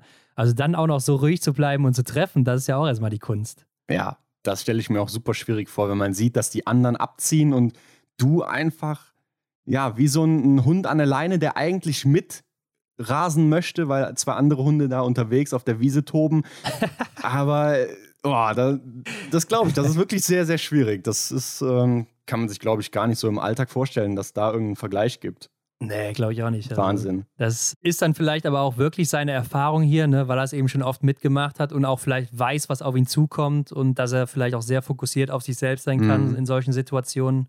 Ja, und dann am Ende eben Dritter geworden, ähm, ist er noch fast zeitgleich mit Stühler Holm Lagereit rausgegangen nach dem vierten Schießen, aber zieht dann eben davon. Vielleicht Stühler auch noch nicht ganz fit aktuell, aber man muss auch sagen, Taje ist natürlich ein Mann für die letzte Runde. Ja, Immer gewesen und auch immer noch. Also von daher holt er sich hier auch mal wieder einen Podestplatz. Und wenn wir jetzt einfach mal auf die ersten acht Plätze im Ziel gucken, Hendrik, dann sehen wir da sechs Norweger.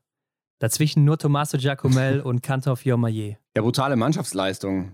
Sechs Leute, das sind alle Norweger, die hier gestartet sind. Ja. Die sind vorne in den Top 8.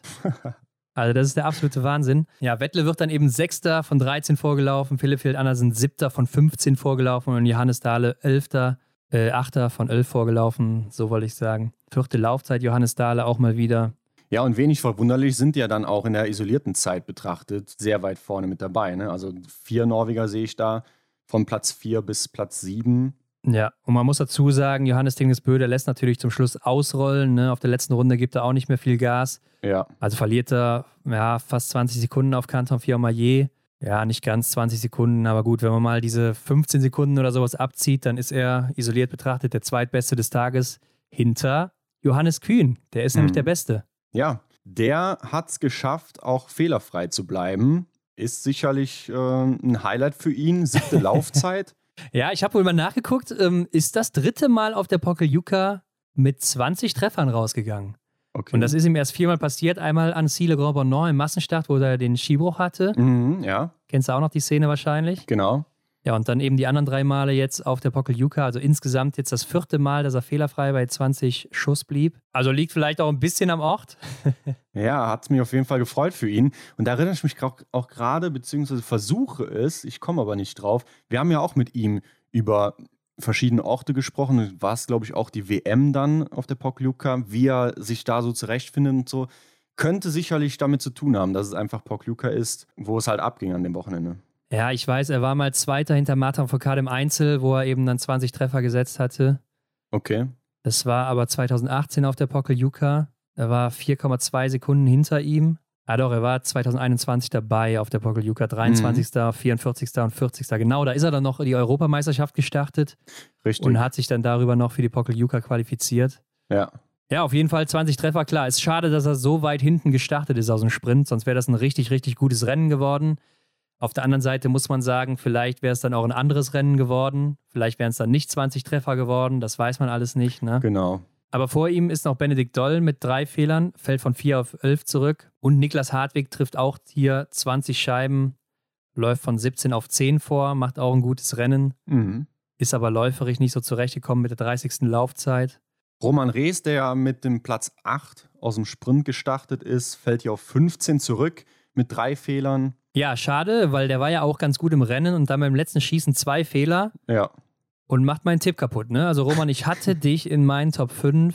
Hab schon gedacht, das Rollertraining hat sich bezahlt gemacht, aber dann hier anscheinend nicht. Bastian Samuelsson mit zwei Fehlern von 25 auf 19, aber auch läuferisch nur die 17. Zeit, also ja, 12. isoliert. Da ist natürlich deutlich, deutlich mehr drin. Äh, Martin Ponzil-Oma macht mit fünf Fehlern, macht der einen Platz gut von 21 auf 20. Ist der zweitschnellste des Tages natürlich dann auch mit so einer, ja. Bei so einer Fehleranzahl dann äh, trotzdem einen Platz nach vorne zu kommen. Ist klar, dass der läuferisch gut sein muss. Und als nächsten Deutschen sehe ich hier Justus Strehle auf Platz 51. Ist auch gut liegend durchgekommen und dann stehend, ne, das Problem. Ja, stehen dann fünf Fehler, ne? 51. Philipp Horn.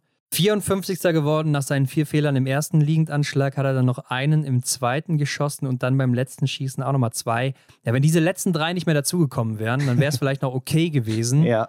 Aber ja, ist schon krass. 54. Ne? Damit ist er hier fünftletzter geworden. Gut, einer wurde überrundet, dann vielleicht sechstletzter, wenn man es so sagt, aber ja.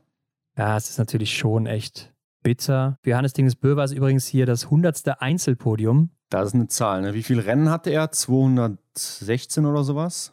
Oder ein bisschen mehr sogar noch? 216 Rennen hatte er, inklusive Olympia.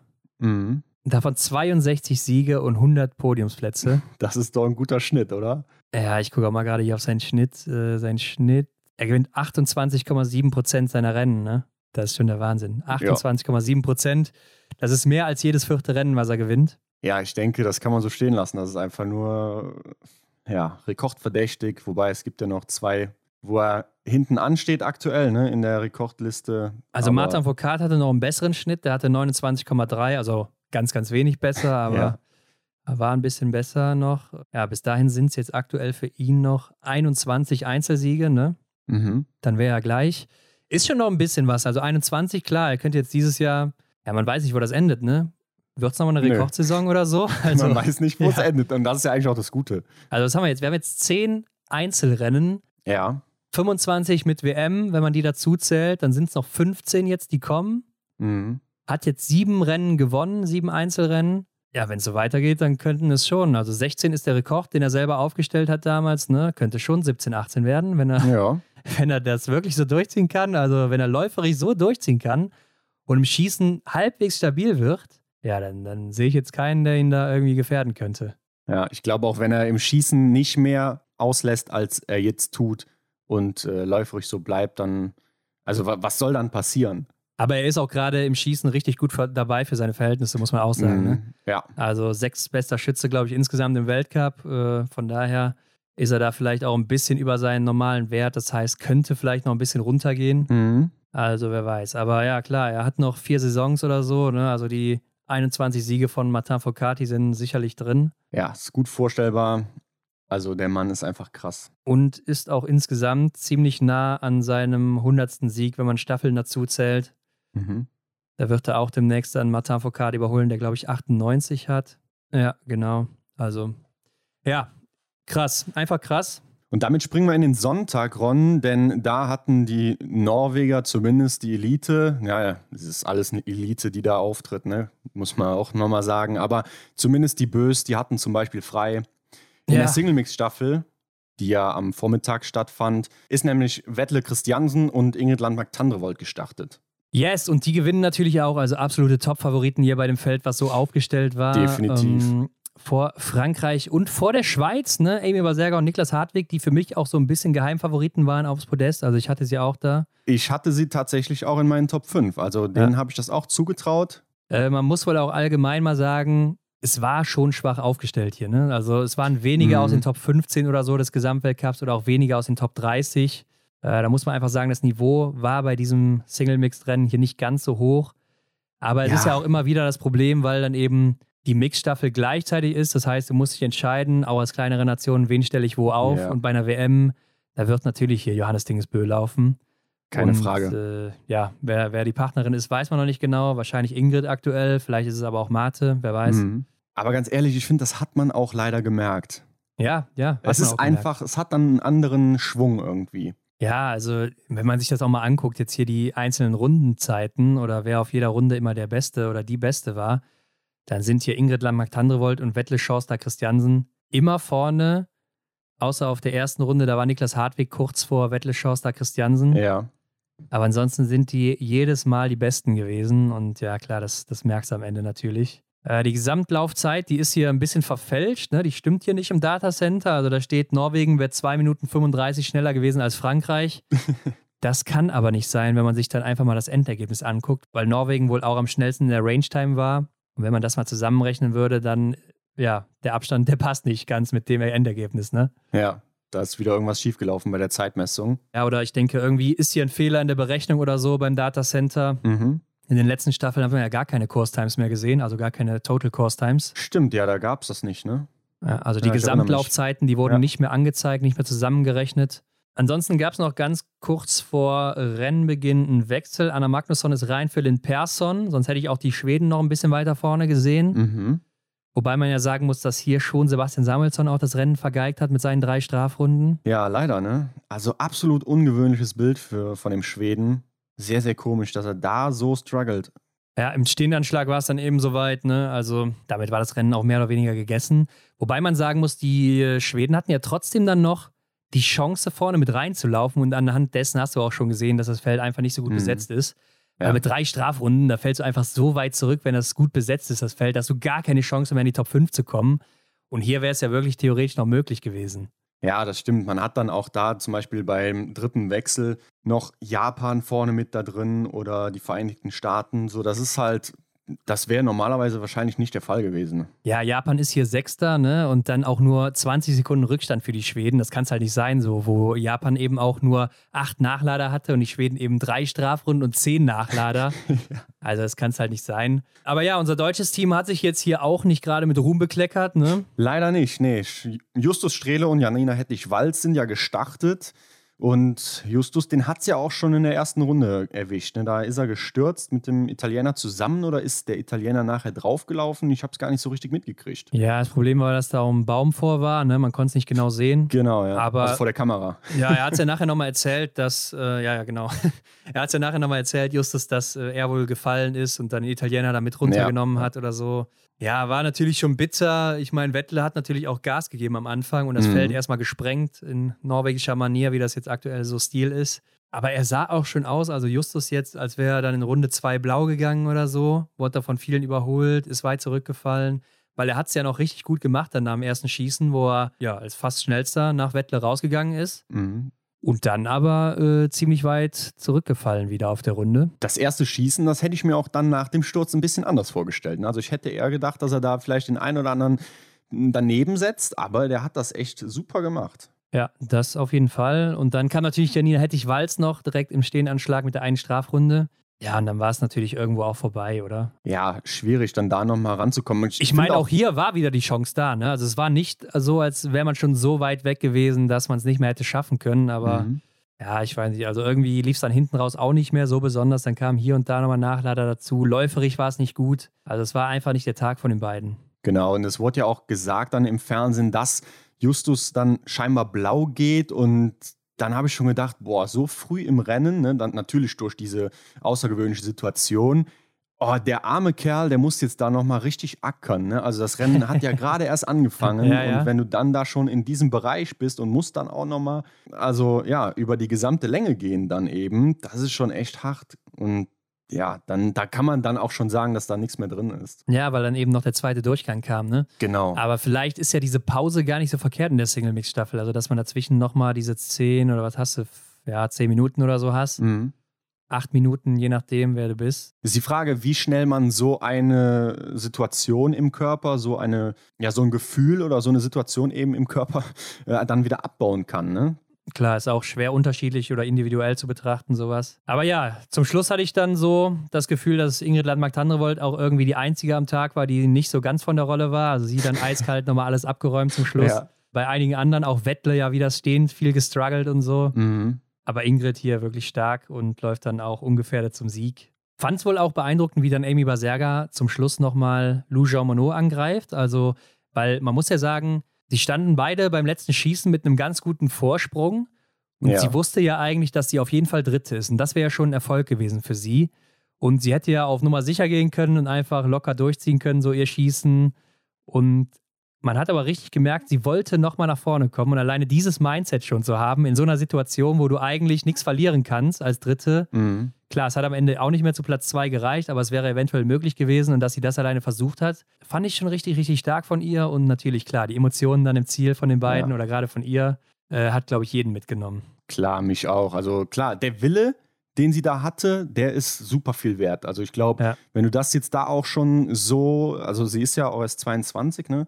Ja. Und ähm, wenn du das da schon so tief verankert hast, dieses Gefühl, trotzdem alles zu geben, auch wenn du schon im Prinzip gewonnen hast für dich, das ist wirklich ganz, ganz stark. Also da stimme ich dir zu.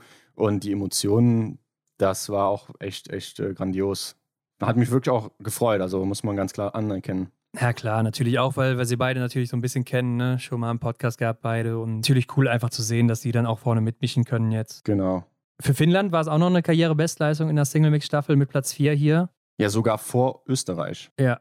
Die für mich ja auch so ein bisschen Mitfavoriten waren, die Österreicher oder Österreicherinnen mit Lisa Hauser und Klar. Simon Eder natürlich, das Team eigentlich bei der Single-Mix-Staffel.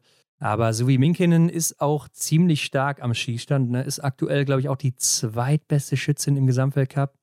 Mhm. Also die schießt halt richtig gut. Und Hairula, der macht auch ein bisschen aufmerksam auf sich in letzter Zeit. Ja, schießt auch gut, ne? Also die brauchen ja auch zusammen nur acht Nachlader. Also wirklich, wirklich stark auch von den beiden. Und zu Justus Verteidigung mit seinem Sturz muss man natürlich sagen, dass auch einige andere noch gestürzt sind. Also es wurde ja dann auch recht eisig, beziehungsweise es hat geregnet. Mhm. Der Regen zieht dann irgendwann an, ne? die, die Eisfläche oder die Schneefläche, die vereist so ein bisschen. Und dann wird es wahrscheinlich auch schwieriger. Und damit sind wir eigentlich auch schon bei der Mixstaffel, Hendrik. Genau. Zum grünen Abschluss. Und hier gewinnt Frankreich vor Italien und Schweden. Und auf Platz 4 ist schon wieder das Team aus der Schweiz. Noch vor Deutschland, die Fünfter werden. Und Norwegen auf Rang 6. Wobei man sagen muss, das norwegische Team, du hast es schon gesagt, die Bös, die hatten frei, Stühler auch. Ne? Also die sind ein bisschen um den See spaziert oder was auch immer. Und, oder haben sich äh, bei Call of Duty verabredet. Hier war natürlich das absolute B-Team am Start, wo du dann nur Johannes Dahle hast und Philipp Field Andersen. Also bei den Männern natürlich immer noch Bomben, Bombe besetzt, aber bei den Damen klar, da mit Caroline Offixat Knotten und Ragnhild Femsteinewig jetzt nicht gerade mit der Extraklasse da am Start. Ja, das ist auch gerade das Problem. Habt ihr auch schön das Fernsehen nochmal deutlich gemacht. Da ist im Moment eine Lücke und es wurde auch oft immer an Tyrell Eckhoff erinnert. Ne? Die fehlt da definitiv. Ja, finde ich jetzt nicht, ne? Also, wenn du jetzt auch mal guckst, Ingrid Landmark-Tandrevold, die würde normalerweise hier laufen und dann hast du natürlich noch Martha Olsby-Reuseland, die würde hier auch jetzt laufen, bei einer WM zum Beispiel. Und dann sieht das Bild auch schon wieder anders aus. Also, finde ich jetzt nicht, dass die bei der Mixstaffel fehlen. Das ist schon noch ein stark besetztes Team, ne? Wenn du dann Stühler Ja. und Johannes noch hast. Aber Also, generell so die Situation in, bei den Frauen. Ja, wie gesagt, ich gehe mit der Aussage vom ZDF nicht mit, ne? Ist halt Quatsch, das zu sagen, finde ich, wenn du solche Leute im Team hast. Aber klar, man hätte anders aufstellen können, man hätte auch eine Martha Olsby-Reuseland aufstellen können, man hat sich wahrscheinlich aber trotzdem überlegt, warum stellen wir sie nicht auf? Also vielleicht ist sie einfach noch nicht in der Situation, so viele Rennen laufen zu können jetzt. Mhm. Und dann ist das eben so. Auch hier gab es ja einen Sturz von Thierry Langer auf Position 2, der sich dabei einen Stockbruch geholt hat und auch noch die Waffe erwischt wurde. Ja, der hat sich fies auf den Hintern gesetzt. Ne? Also das sah schon schmerzhaft aus, aber ich glaube, am meisten gelitten hat seine Waffe. Er hatte dann beim Stehenschießen ein paar Probleme, musste eine Ersatzwaffe bekommen und natürlich direkt wieder diese Bilder, wo er in den Lauf reinguckt und so. Ja. Klar, da, da gibt es ja auch noch dieses, dieses Video von irgendeiner Athletin, die das mal gemacht hat, sogar mit Magazin drin. Er Boah. natürlich rausgeholt, ne? Also er hat in die leere Waffe reingeguckt und nicht in die geladene Waffe. Aber das ist schon immer krass dazu zu gucken, ne? Weil du denkst immer so, boah, wenn da jetzt was passiert oder so, dann mhm. aber gute Nacht hier im Live-Fernsehen. Dann ist er wirklich zappenduster. Also hat ja auch Sven nachher im Interview noch gesagt. Also er war richtig sauer über die Situation ne? und er findet auch so, dass man dann die belgische Staffel da disqualifizieren muss, weil das sind einfach Bilder, die sollten es so nicht geben. Und ja, das ist ja Wahnsinn, wenn da was passiert, dann das, das mag man sich nicht vorstellen. Ja, also ich hatte aber auch ehrlich gesagt genau denselben Gedanken wie Sven direkt. Also es ist halt auch irgendwo also eine Vorbildfunktion, wenn du da im Fernsehen auftrittst und natürlich sehen das irgendwo Jüngere und ähm, wenn die das eben sehen und dann vielleicht auch mal in so einer Situation sind und das nachmachen und vielleicht nicht dran denken oder gar nicht mitbekommen haben, dass das Magazin mhm. rausgeholt wurde und die Waffe leer sein musste dafür, ja. dann machen die es vielleicht einfach nach und dann könnte Schlimmeres passieren. Also klar, sowas gehört eigentlich nicht ins Fernsehen, ne? müsste man dann irgendwie anders regeln ich glaube, ist im Eifer des Gefechts auch immer so leicht gesagt jetzt hier, ja, hätte es doch so und so machen können, auch in der Rückschau und so, ne? Mhm. Wenn es mhm. dann eben schnell gehen muss und alles und du unter Stress stehst, wie das jetzt eben bei Thierry der Fall war. Aber ja, da sollte man schon vielleicht dann auch mal irgendwie schulen. Wenn sowas passiert, Leute, dann macht es lieber so oder so oder hier und so, ne? Dass man sowas vielleicht auch von IBU-Seite mal anbietet, mhm. damit solche Bilder auf keinen Fall ins Fernsehen kommen. Und wenn es dann eben doch passiert, dann wirklich ja äh, disqualifizieren. Ne? Ja, vielleicht könnte man sich da irgendwas überlegen, wobei ich jetzt dem Thierry auch nicht unterstellen will, dass er da irgendwie was gemacht hat, was er nicht 100% kontrollieren konnte. Aber klar, ne, du weißt halt bei so einer Sache dann auch manchmal nicht, was da innen drin abgeht. Ne? Also, nee, darum so geht es mir ja gar nicht. Also mir geht es ja gar nicht darum, dass da hätte was passieren können. Wie gesagt, er hat das mhm. Magazin mhm. ja rausgeholt, Waffe ist leer, kann nichts passieren, hat drüber nachgedacht, also gut gehandelt, keine Frage. Genau. Aber es geht einfach um diese Vorbildfunktion für andere. Ne? Also ja. wenn da jetzt eben Jugendliche zugucken, die Biathlon betreiben und die kommen in diese Situation in irgendeinem Rennen und machen mhm. das nach und die denken vielleicht nicht dran, das Magazin rauszuholen und also, ne, um einfach um Klar, Schlimmeres haben einfach die Erfahrung noch nicht, die der Thierry hat. Und deshalb sollte man sowas einfach äh, ja, vermeiden, im TV irgendwie vielleicht auch zu zeigen oder sonst was. Ja. Ist jetzt passiert und klar, ich mache ihm auch keinen Vorwurf oder so.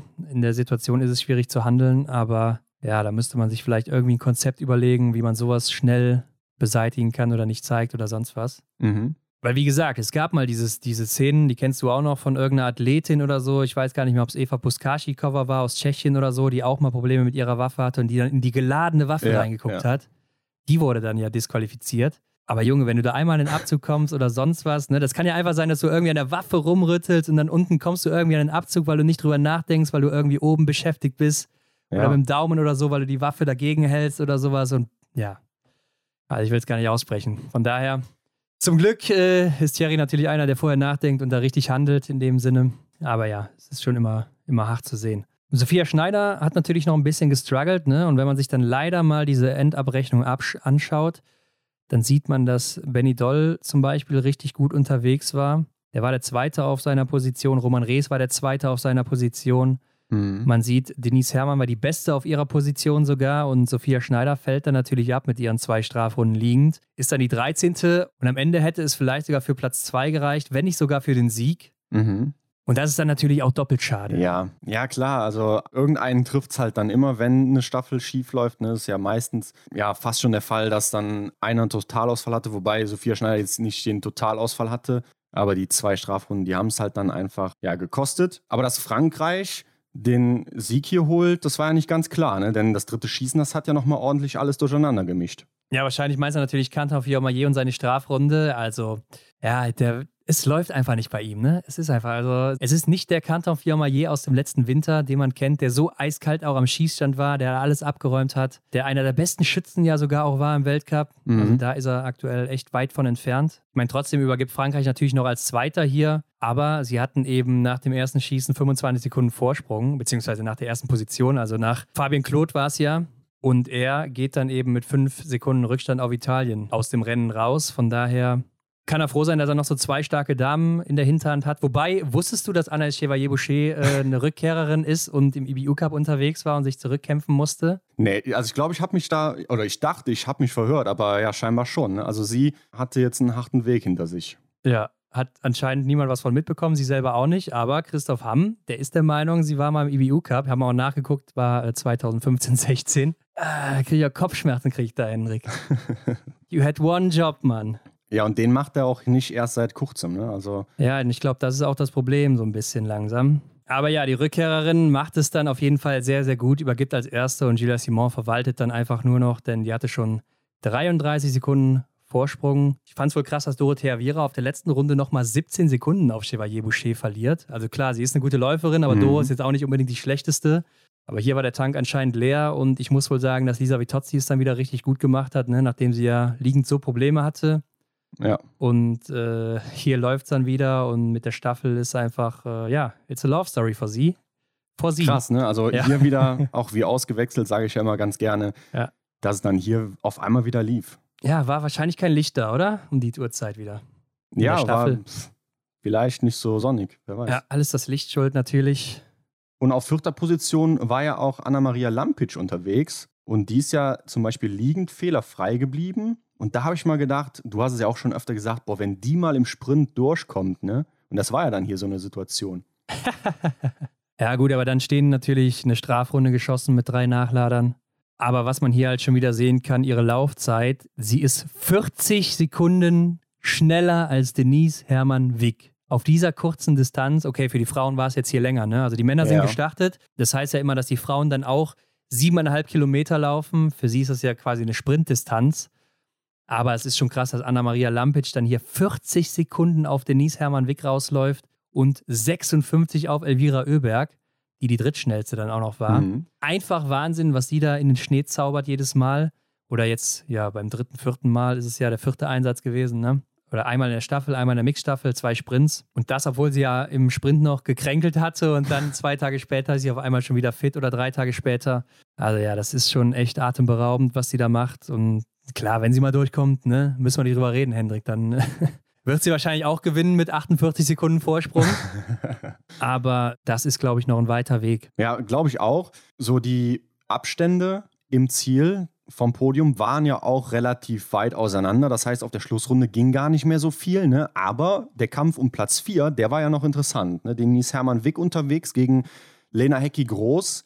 Und Denise setzt da mal an in diesem einen Berg und springt an ihr vorbei. Und dann habe ich schon gedacht, sie kann vielleicht auch eine kleine Lücke so reißen. So sah es zumindest für mich aus. Und dann, ja, war das Duell aber noch nicht ganz vorbei, ne? Ja, und verliert dann eben auf der Schlussgeraden im Zielsprint, ähnlich wie am Vortag gegen Lynn Persson. Mhm. Also da hat sie ja auch dann nachher gesagt, es war nicht so clever von ihr, als Erste da runter zu gehen und der anderen Windschatten zu geben.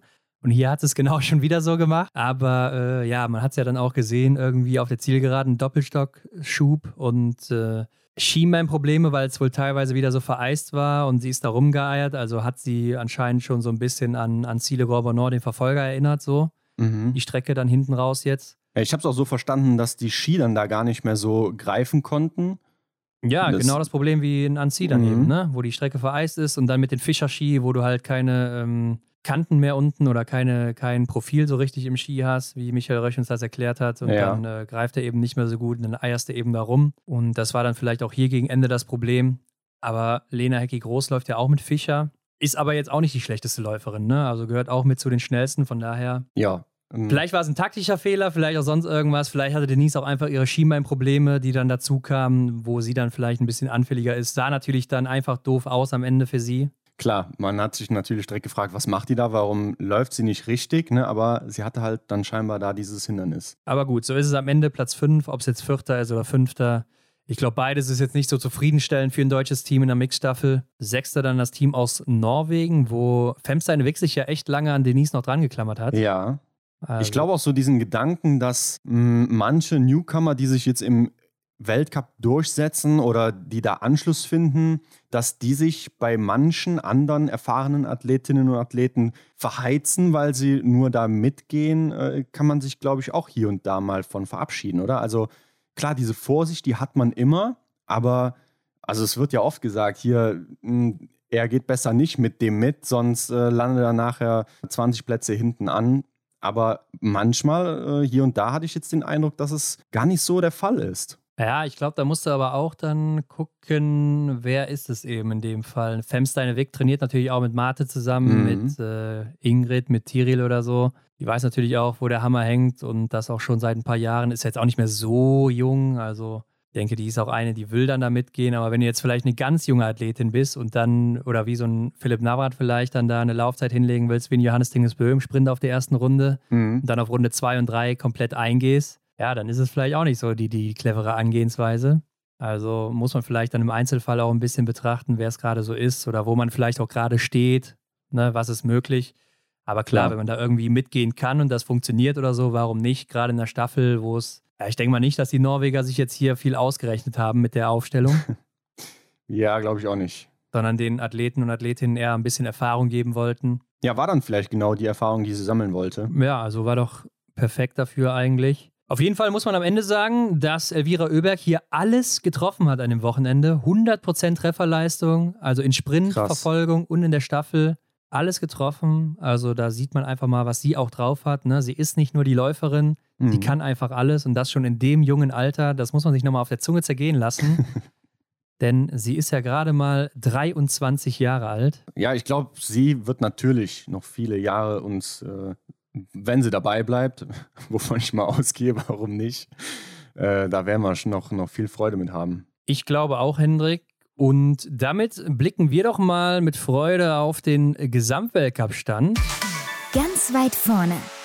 Ja, dann bleiben wir doch direkt bei ihr, oder? Bei ihr und der Aufholjagd auf Platz 1. Julia Simon verteidigt nämlich gerade noch die Gesamtwertung. Aber es wird verdammt eng hier, ne? Also es sind gerade mal 31 Punkte, die die beiden trennen. Mhm. Das könnte wirklich auch schon wieder ein Rennen sein. Und dann dreht sich das Ganze, ne? Platz 1 für Elvira Oeberg, Platz 4 für Julia Simon und zack, haben wir da vorne einen Wechsel. Also hört sich vielleicht viel an, erstmal 31 Punkte, aber da merken wir mal, Platz 1 und 4 ist ja gar nicht weit auseinander. Mhm. Da sind nur zwei Athletinnen dazwischen. Ja, genau, das kann ganz schnell gehen. Vor allem dann, wenn eben Athletinnen wie zum Beispiel eine Dorothea Vira jetzt so wieder in Fahrt kommt, mal schauen, wie sie weiter performt, dann drückt sich da die eine oder andere zwischen auch mal. Ne? Und dann geht das ganz, ganz schnell. Ja, Marto als Bereuseland kommt zurück, wird genau. wahrscheinlich auch von Rennen zu Rennen besser jetzt. Aber gut, ähm, Denise Hermann Wick ist Dritte jetzt hier, 432 Punkte. Also da ja, sind schon fast 150 Punkte Rückstand noch auf Elvira Oeberg, die sie da hat. Ist schon dann ein bisschen mehr, aber auch immer noch nicht aussichtslos. Also wenn sie auch mal eine Serie startet, ne,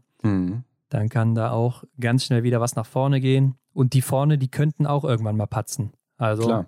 Ne? Nicht zu früh da irgendwie voreilig werden und sagen, oh, die beiden, die machen das jetzt schon unter sich aus. Es sieht vielleicht gerade so aus, aber ich erinnere gerne an letztes Jahr Emilien Jacquelin und Cantor Fiormaillet.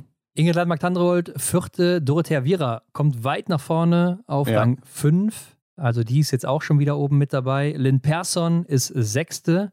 Maketa Davidova ist siebte. Lisa Theresa Hauser ist achte.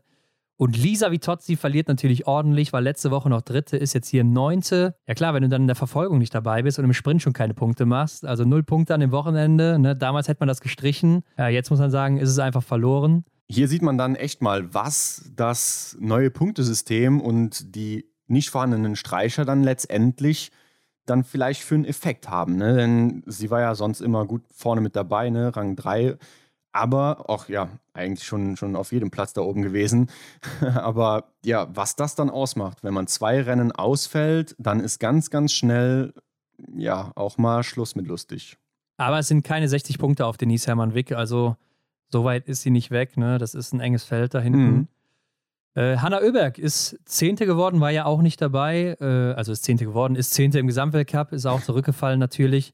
War auch nicht dabei, aber ist, glaube ich, auch nur einen Platz zurückgefallen. Also da hat sich nicht viel getan, weil der Abstand ein, anscheinend einfach zu groß war vorher. Mhm. Anaïs Chevalier-Boucher ist Elfte, Vanessa Vogt ist Zwölfte. So, und dann gucken wir doch mal, wo sind denn jetzt noch die anderen Deutschen? Sophie Chauveau übrigens 16. will ich noch erwähnen, weil die hat sich auch äh, weit nach vorne gearbeitet. Ist jetzt die zweitbeste U25-Athletin. Mhm. Und Aita Gasparin und Elisa Gasparin sind auch vorgekommen. Ne? Also hier auch in den Top ja. 20 im Gesamtweltcup unterwegs. Und die nächste Deutsche, die ist ja dann schon Anna Weidel auf Platz 21. Sie aber leider auch durch ihre Abwesenheit etwas abgerutscht. Klar, war im Sprint noch mit dabei, hat da ein paar Punkte gesammelt, aber dann im Verfolger eben nicht mehr. So, Sophia Schneider ist 23. Und das ist ja auch alles wieder wichtig. Jetzt kommt ja Ruppolding, jetzt kommt ein Einzel, jetzt kommt ein Massenstart. Das heißt mindestens 25. sein, damit man auch im Massenstart dabei ist. Ja, und damit Probleme hat wahrscheinlich Franziska Preuß, ne? die aktuell 31. ist, rutscht natürlich auch wieder ein bisschen ab, sammelt keine Punkte. Ja, die Frage ist natürlich zum einen, wird sie jetzt schon wieder starten können in Ruppolding? Ist ja. sie schon wieder fit? Die Frage ist auch, wie fit ist sie? Denn wenn die Krankheit vielleicht gar nicht so viel getan hat, aber es hat sich schon schlimmer angehört, ja, dann kommt sie da vielleicht auch relativ schnell wieder rein und könnte vielleicht auch ein gutes Ergebnis abliefern, vielleicht dann auch über die Punkte noch in die Top 25 kommen. Mhm. Ich meine, ansonsten gibt es immer noch die Chance, über die besten fünf am Wochenende da reinzukommen, dann eben, ne, über die besten fünf Ergebnisse. Gerade Einzel liegt ihr ja eigentlich auch, viermal schießen. Ja, warten wir mal ab. Äh, Anna Gandler ist 32. Amy Baserga 34. Und Marta Olsby-Reuseland kämpft sich auf Platz 40. Ja, krass. 40. aktuell. Die Gesamtweltcup-Siegerin der letzten Saison. Also ja, auch die muss ein gutes Ergebnis abliefern dann im Einzel von Ruppolding. Mhm. Sonst wird das ein kurzes Wochenende für sie, obwohl sie wahrscheinlich in der Staffel starten wird. Das könnte man auf jeden Fall mitnehmen. Und bei den Männern natürlich ganz weit vorne Johannes Tingnes Bö mit 779 Punkten und damit schon über 100 Punkte Vorsprung jetzt auf Stühlerholm Lagreit. 104, um genau zu sein. Und ja, dritter ist jetzt Canton Fillon-Maillet. Ja, der Franzose macht einige Plätze gut, ist jetzt auf Rang 3, aber schau mal, das sind auch 300 Punkte. Ja, 298, um genau zu sein. Und soll ich hier was sagen? Der hat in der Pressekonferenz gesagt, dass er den Gesamtweltcup noch nicht abgeschrieben hat. ich habe die nicht gehört. Also, und, und wir haben ja jetzt äh, gerade gesagt 298 Punkte, aber auf Rang 2. Auf, auf Rang, ja, auf Rang ja, 1 sind es ja sogar 400. Ja, also, also, naja, ey, es kann alles passieren, ne? aber da muss schon viel, viel ja, falsch da laufen. Da muss schon verdammt viel falsch laufen. Oder bei ihm verdammt viel richtig. Also aktuell sieht es ja auch gar nicht danach aus. Mhm. Von daher, ja, will vielleicht die Hoffnung hochhalten, aber ich sehe da, tut mir leid, Kanter, sehe ich keine Chance aktuell. Ja. Vierter, weiterhin Wettle, Schorster, Christiansen. Johannes Dahle ist Fünfter. Und dann kommt schon Benny Doll, Sechster. Also Top 6, da ist er aktuell. Ist ja immer so sein Ziel, in die Top 6 zu kommen. Und wenn er da mhm. jetzt ist, und er macht ja auch einen richtig guten Eindruck. Also ich glaube, Benny Doll ist selten so gut in eine Saison gestartet. Läuferig vor allen Dingen und Kommt so. Kommt mir also auch so vor. Das ist, ja, dann, dann, da will ich schon wieder drauf hinaus, ne? dass das eben so vielleicht das Ergebnis der Leichtigkeit ist, die er so an den Tag legt. Ne, wenn, ja. man's, wenn man den Knoten nicht so eng hat, dass es dann viel besser flutscht. Ja, könnte natürlich sein. Bester U25-Athlet ist äh, Philipp Fjeld Andersen. Emilien Jacquelin, ähnlich wie Lisa Vitozzi, fällt weit zurück, ist jetzt Achter, war letzte Woche Dritter. Mhm. Aber klar, auch keine Punkte gemacht. Ähm, Martin Ponzile-Oma ist Neunter und dann kommt Taje Bö auf Rang 10 und damit ist er immer noch der sechste Norweger. Ja, das auch hier krass, ne? dass einfach sechs Norweger in den Top 10 vertreten sind. Aber das hat ihm einfach gut getan. Ne? Pokluka, da konnte er nochmal ordentlich Punkte sammeln. Vor allen Dingen vier Norweger in den Top 5. Ne? Das ist natürlich auch ja. einfach Wahnsinn, dieses Team. Also, naja. Sebastian Samuelsson ist aktuell Zwölfter. Niklas Hartwig ist jetzt 14. Wie viele Punkte sind es denn zu Andersen? Das sind äh, 20, 27, 47 Punkte aktuell. Also auf das blaue Trikot. Ja, ja da wünsche ich mir, dass der Niklas noch ein bisschen höher kommt, ne? Und dass das Ganze weiter spannend bleibt. Man darf aber auch nicht vergessen, dass Tommaso Giacomel auch von hinten kommt, ne? Also 237 Punkte hat er, das sind nochmal ja, keine 40 Punkte auf Niklas Hartweg. Ja. Also die drei, ne? Das würden so die drei sein, die wahrscheinlich um das blaue Trikot am Ende hier betteln. Also vielleicht kann er da auch noch mitmischen. Wird es auf jeden Fall sehr interessant machen. Roman Rees noch vor Niklas Hartwig auf Platz 13 als zweitbester Deutscher. Ja, stimmt, genau. Äh, David Zobel, 23. Ja, auch für ihn natürlich der Massenstart wichtig, genau für Justus Strelo auch so. Der ist 25. jetzt. Ja, Hat aber ein bisschen Luft zu Platz 26, ne? Also der 26. Olli Hiddensalo, der ist mit 140 Punkten, 22 Punkte hinter Justus. Das heißt, da ist genug Luft. Aber jetzt hat man natürlich ein paar Leute hinter Justus, die vielleicht auch mal gut sind für eine Top-Platzierung, wie zum Beispiel Johannes Kühn ist 28 wenn der vielleicht mal aufs Podium läuft, ja gut, im Einzel, mhm. bin ich mal ehrlich, wahrscheinlich unwahrscheinlich. Aber wenn das so wäre, ja, dann macht er natürlich einen Riesensatz nach vorne. Oder ein Simon Eder sehe ich hier gerade, ne? Wollte 84 Punkte. Oder gut. Simon Eder halt, ne? der dann auch mal über sein Schießen dann da gut reinkommen kann, vorne mal eine gute Platzierung rausholen kann, wo er ja. Punkte sammelt und dann wird es eng, ja. Ja, obwohl es ist ja nur ein Rennen und Justus Strelo ist auch ein guter Schütze, also könnte funktionieren. Philipp Navrat ist noch 36. Wo ist denn Philipp Horn? Ist Auf 46. 46. Ja. ja, müsste dann auch über ein sehr gutes Rennen in Ruhpolding im Einzel kommen, wenn nicht getauscht wird. Ne? Das ist die mhm. große Frage. Jetzt stand ja auch noch der IBU Cup an. Da war jetzt aber die Situation, dass der DSV nur mit zwei Frauen und vier Männern angereist ist. Also da ist mir ja teilweise auch wieder echt die Hutschnur geplatzt, Hendrik.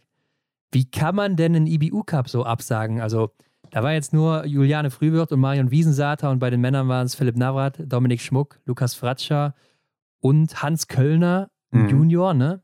Ja der wohl hier die Chance bekommen hat, weil er sie sonst nicht bekommt oder sowas und irgendwie aus Geldgründen wollten sie sparen und deshalb nicht dahin fahren, dafür dann jetzt in der kommenden Woche oder in dieser Woche, äh, da ist der EBU Cup auf der Pokeljuka, wollen sie mit acht Leuten hinfahren, sodass dann immer zwei zugucken müssen jeweils bei den Rennen, weil du kannst ja nur sechs starten mhm. lassen. Mhm. Also sorry, aber das verstehe ich überhaupt nicht. Ne? Das ist gerade, finde ich, super wichtig für die jungen Leute, da Erfahrung zu sammeln und da ja. dabei zu sein und auch mal Rennen laufen zu dürfen, wie so ein Simon Kaiser oder sowas oder auch vielleicht so ein Darius Lodel die die Chance sonst nicht bekommen haben, die sie dann vielleicht hier mal bekommen hätten. Mhm. Kann ich absolut nicht nachvollziehen. Und dann mit diesem Sparargument, ja, da muss man vielleicht auch mal an einer anderen Ecke sparen, wo dann viel Geld unnötig ausgegeben wird oder sowas, aus meiner Sicht zumindest. Ja, gerade auch, dass nur zwei Damen da vertreten waren, das ist schon sehr hart.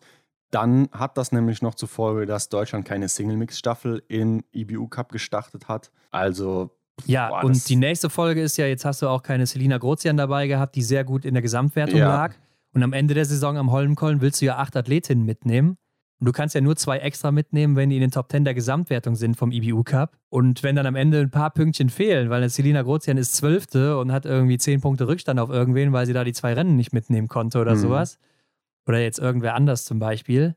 Also das wäre natürlich mega ärgerlich. Ja, und dann heißt es wieder so schön, woran hattet ihr Lehen, ne? Und dann ja, und dann fragt man sich natürlich auch, warum der Nachwuchs nicht nachkommt oder warum Athleten und Athletinnen aufhören und keine Lust mehr haben, weil sie die Chance nicht bekommen, wenn man mhm. sie mal bekommen könnte. Also das äh, fand ich schon echt krass, dass das nicht mitgenommen wird. Kann ich überhaupt nicht nachvollziehen. Also die Gründe müssten meiner Meinung nach deutlich besser sein. Das ist das eine, ne? Und ja, wie ich schon gesagt habe, dass keine Single-Mix-Staffel an den Start ging, finde ich ja auch nochmal hat ja eine gewisse Außenwirkung auch, oder? Also da hat man doch dann den Gedanken, ja, die haben nicht genug Mann oder genug Biathleten und Biathletinnen, ne? Ja, auch wenn man sich anguckt, welche Nationen da alle am Start sind, was für kleine Nationen, die gar kein Geld haben oder mhm. Norwegen ist immer am Start, die reisen dann aus Skandinavien an oder Schweden und so weiter. Und da hat man kein Geld, da mal mit einem Auto rüberzufahren oder was und äh, eine kleine Unterkunft zu buchen oder wie. Und also, sorry. Kann ich nicht ganz nachvollziehen. Und auf der anderen Seite sagt man dann eben auch, dass zum Beispiel ein Stühler Holmler Greit oder ein Johannes Dahle mit 23 schon oben im äh, Weltcup mitspielen. Mhm. Ja, und dann wundert man sich, warum das hier vielleicht nicht der Fall ist in Deutschland. Schon, schon schwierig, ja. Da hätte man sich vielleicht mal was anderes überlegen sollen. Auf jeden Fall gewinnt ja hier dann äh, im EBU Cup Erik Perrault zweimal bei den Männern und Marin Kirke-Ide oder Kirkeide gewinnt auch schon wieder den Supersprint der Damen. Ähm, Im Sprint der Damen ist er dann läuferisch ein bisschen abgefallen, ist vielleicht auch noch dieses Problem der Jüngeren, ne, die dann mal so ein bisschen Schwankungen auch haben in der mhm. Laufzeit. Ähm, aber gewinnt dafür auch wieder in der Mixstaffel mit Norwegen. Und ja, es ist auch krass zu sehen, dass dann ein Eric Perrault, der im Weltcup so ja schon ein bisschen versagt hat, muss man sagen, auch läuferig mhm. nicht so gut war jetzt, dann hier zurückkommt und zweimal gewinnt. Und dann ähm, will zum Beispiel ein Endres Strömsheim in den Weltcup und ist aber läuferig langsamer als ein Eric Perrault. Ja, tut ihm vielleicht auch gut, mal zu sehen, falls er ins Data Center so reinschaut wie wir, dass ähm, ja, der Weltcup einfach nochmal eine andere Nummer ist. Ja, also ein Eric Perrault kann ja jetzt auch nicht mit einem Taille Bö zum Beispiel mithalten. Ne? Also Eric Perrault hat die beste Laufzeit im Sprint angeboten, zum Beispiel mhm. der Männer. Zweitschnellster ist Philipp Navrat und drittschnellster ist äh, Endre Strömsheim, der aber schon 31 Sekunden auf Perrault hat. Navrat hat 16 auf Perrault. Ja, und dann will ein Strömsheim jetzt unbedingt in den Weltcup oder ein Mats Överby ist auch ein Norweger da vorne mit dabei. 39 ja. Sekunden auf Perrault. Klar, ist jetzt auch nur ein Rennen gewesen und so weiter. Aber ich denke schon, da fehlt läuferig auch einfach noch ein bisschen was. Ähm, mhm. Martin Öldal auch schon wieder krank geworden übrigens. Und die Norweger haben schon wieder ein anderes Talent. Isaac Frey, 19 Jahre alt, ist Zweiter geworden im Sprint. Also es hört nicht auf mit den Namen, die danach kommen. Das ist einfach nur krank. Ja, da steht jede Woche irgendwer anders, beziehungsweise der ein oder andere Name immer wieder. Also das ist wirklich grandios. Also du hast schon gesagt, der EBU Cup, der zieht weiter auf die Pokeljuka. Genau, wurde verlegt. Ne? Also eigentlich sollte es woanders stattfinden, im am Aber, glaube ich, aber da ist kein Schnee. Deshalb geht es hier auf die Pokeljuka. Einzel und Sprint, äh, zweimal Sprint sogar, kann man sich auch wieder im Stream angucken. Aber Henrik, wir müssen noch einen Punkt klären. Stars der Woche. Ja, denn ab heute könnt ihr natürlich wieder voten für die Stars der Woche Oh, und ja. wir haben die drei besten des Wochenendes rausgesucht. Ich glaube, bei den Frauen ist es ziemlich einfach. Da waren nämlich drei Frauen in beiden Rennen auf dem Podium. Das waren Elvira Oeberg natürlich mit ihrem Doppelsieg und dann Mhm. Gilles Simon und Doro Viera, die jeweils einmal Zweite und einmal Dritte waren. Und bei den Männern, da haben wir uns für Johannes Dingesbö logischerweise entschieden mit 180 Punkten, also auch zwei Siegen. Taje Bö hat die zweitmeisten Punkte geholt am Wochenende. Und dann nehmen wir natürlich noch Stühlerholm Lagreit mal wieder dazu. 110 Punkte, das sind die drittmeisten Punkte am Wochenende. Ganz knapp zwar noch vor Canton Fiormaillet, aber ja, war eben ein bisschen besser. Also drei Norweger stehen bei den Männern zur Auswahl. Mhm. Ist natürlich auch wieder bezeichnend für die Stärke des Teams. Also heute voten, nachdem die Folge jetzt online ist am Montag, 24 Stunden Zeit in unserer Story. Macht da alle mit. Yes. Ich bin gespannt, wer gewinnt, aber eigentlich bei zwei Doppelsiegen ist das ja irgendwo vielleicht auf der Hand. Aber vielleicht habt ihr ja auch einen anderen, wo ihr sagt, oder eine andere, wo ihr dann eben sagt, ja, hat mich sehr überzeugt, fand Mhm. ich doch irgendwie hier und da ein bisschen besser. Deshalb vote ich für sie oder für ihn. ja, vielleicht die Überraschung von Taille. Wir werden es sehen. Genau. Ansonsten kann man sagen, das deutsche Team, ja, sah nicht so gut aus an diesem Wochenende. Ne? Benny Doll mal wieder und Denise Hermann-Wick, die so die Flagge hochhalten. Die Ja. Mixstaffel und Single-Mix-Staffel war doch sehr enttäuschend. Johannes Dingesbö, der zieht weiter vorne seine Kreise und zieht langsam auch Stühlerholm Lagreit davon. Man muss so ein bisschen auch um Vanessa Hinz und Franzi Preuß bangen, vielleicht auch schon um die WM in Oberhof, wer weiß. Das wäre ein harter Schlag, glaube ich, gerade bei Franzi Preuß. Oh ja. Aber was ist denn eigentlich mit Tyrell Eckhoff, ne? Also wird das noch was mit Oberhof? Ähm, schlägt sie vielleicht auch erst in Oberhof auf? Denn sie hat ja ein Sonderstartrecht im Sprint und Verfolger, beziehungsweise müsste sie erstmal in den Verfolger kommen. Mhm. Aber im Sprint auf jeden Fall durch ihren Sieg damals, also amtierende Titelverteidigerin, hat sie einen extra Startplatz. Ist die Frage, wie sinnvoll das ist. Ne? Also wenn man sich jetzt überlegt, wie Pokljuka für Martha Olsby-Reusland war und wenn Tiril Eckhoff dann erst in Oberhof aufschlägt, da wo es dann um die Medaillen geht. Naja, ich denke, wir können natürlich nicht in, in die Köpfe der anderen gucken, aber aus meiner Sicht so, glaube ich, braucht man mindestens einen Vorlauf, damit man ein bisschen reinkommt. Ja, ich glaube, gerade sie braucht auch ein bisschen Vorlauf, wie man in der Vergangenheit immer gesehen Ja. hat. Aber vielleicht kommt sie auch kurzfristig einfach zurück, dass sie sagt, hey Leute, diese Woche, zack, bin ich wieder dabei. und dann, äh, also vielleicht jetzt in Ruppolding oder Antolz, Mhm. ich weiß es nicht, aber könnte ja vielleicht sein. Aber ja, ich meine, äh, wenn sie in Oberhof startet, nimmt sie ja keinen Platz weg. Von daher wäre es ja trotzdem möglich. Warten wir mal ab. Aber was mit Gilles Simon los? Ist die vielleicht platt, Hendrik? Also läuferig sah es nicht so gut aus, aber kompensiert das dann mit gutem Schießen. Mhm. Von daher auch irgendwo unangefochten oben, aber auch nicht mehr ganz nach dem Wochenende. Denn Elvira Oeberg, die kommt immer näher. Und damit blicken wir doch mal gerade noch drauf, was in der kommenden Woche ansteht. Dem Wachstruck hinterher. Ja, es geht nach Ruppolding und hier geht es ja schon recht früh los, ne? sogar schon am Mittwoch. Ja, ist immer hier so, ne? Also die starten jedes Jahr immer mittwochs schon statt donnerstags, teilen das viel mehr auf. Also von Mittwoch bis Samstags jeweils ein Rennen und dann am Sonntag zwei Rennen. Und hier gibt es eben ein Einzel, dann kommen die Staffeln und dann zum Abschluss am Sonntag nochmal Massenstarts. Und das könnte ja vielleicht sogar das Rennen sein für Stühlerholm Lagreit. Also der Einzel natürlich, klar, ist sein Rennen Mhm. vielleicht äh, das Rennen, wo Johannes Hingesbö ein paar Fehler zu viel schießt und dadurch ja, holt er dann da einige Punkte raus. Mhm. Auf der anderen Seite muss man natürlich sagen, Johannes Dingesbö war 2018 Olympiasieger im Einzel, er war 2022 Dritter im Einzel in Peking, Ganz ehrlich, ich glaube, da. hat auch schon Weltmeisterschaftsmedaillen im Einzel, hat auch schon so Einzel gewonnen, also er kann leider alles, muss man so sagen. Ja. Der, genau, der ist Olympiasieger und Weltmeister, deswegen kann er das. Und er kann auch wahrscheinlich einen Ruhpolding gewinnen. Also, ich wüsste nicht, was da passieren soll, dass der Mann plötzlich nicht mehr performt, so wie er jetzt ins neue Jahr gestartet ist. Da kann Stühlerholmer Greit so krass drauf sein, wie er will. Ich glaube, das wird verdammt, verdammt schwer. Ja, ich glaube, einen Fehler kann er noch rauslaufen auf ihn, aber einen zweiten nicht mehr. Mhm. Also wenn er zwei mehr hat als er, dann, dann wird das wahrscheinlich nicht schaffen. Aber es gibt ja auch noch genug andere, die gut schießen können und auch noch ganz gut laufen können. Bin ich mal gespannt. Aber es könnte natürlich die Woche werden von Stühler Halmereit. Vielleicht auch im Mhm. Massenstart oder so. Ja, uns erwarten halt viele Scheiben, die umgeklappt werden müssen. Ja, also ich denke, da hat er natürlich einen kleinen Vorteil, auch wenn man mal auf die Statistik guckt. Und bei den Damen, ja, da sah es ja jetzt sehr, sehr gut aus für Elvira Oeberg, die vielleicht auch äh, einen ziemlichen Flow hat jetzt am Schießstand, die mit sehr viel Selbstvertrauen da anreist, weil sie weiß, ich kann alles treffen, wenn ich will, auch wenn ich läuferig nicht ganz so gut drauf bin, wenn ich läuferig nur die zweite Laufzeit habe. Und ähm, Ruppolding ist ja auch so ein Ort, wo die Schweden häufig trainieren, weil Johannes Lukas da in der Nähe wohnt, ne? Ja, und Wolfgang Pischler da ähm, wohnte Stimmt. oder Stimmt. herkommt. Und dementsprechend oft war das Team da auch zu Gast. Ja, also sind auch immer mal wieder im Sommer da, waren ja auch bei der Sommer-WM da, die kennen ihn auch ganz gut. Das könnte ein kleiner Vorteil auch für Sie wieder sein. Vielleicht sehen wir dann hier mal einen Wechsel im gelben Trikot. Ja, gelb und blau. Schmückt die Sau oder wie sagt man dazu? ja. ne, ist, glaube ich, so ein Sprichwort, oder? ja, ja, aber Nicht bezogen auf Elvira, um Gottes Willen, aber Nee, nee, kam mir nee. so plötzlich in den Kopf.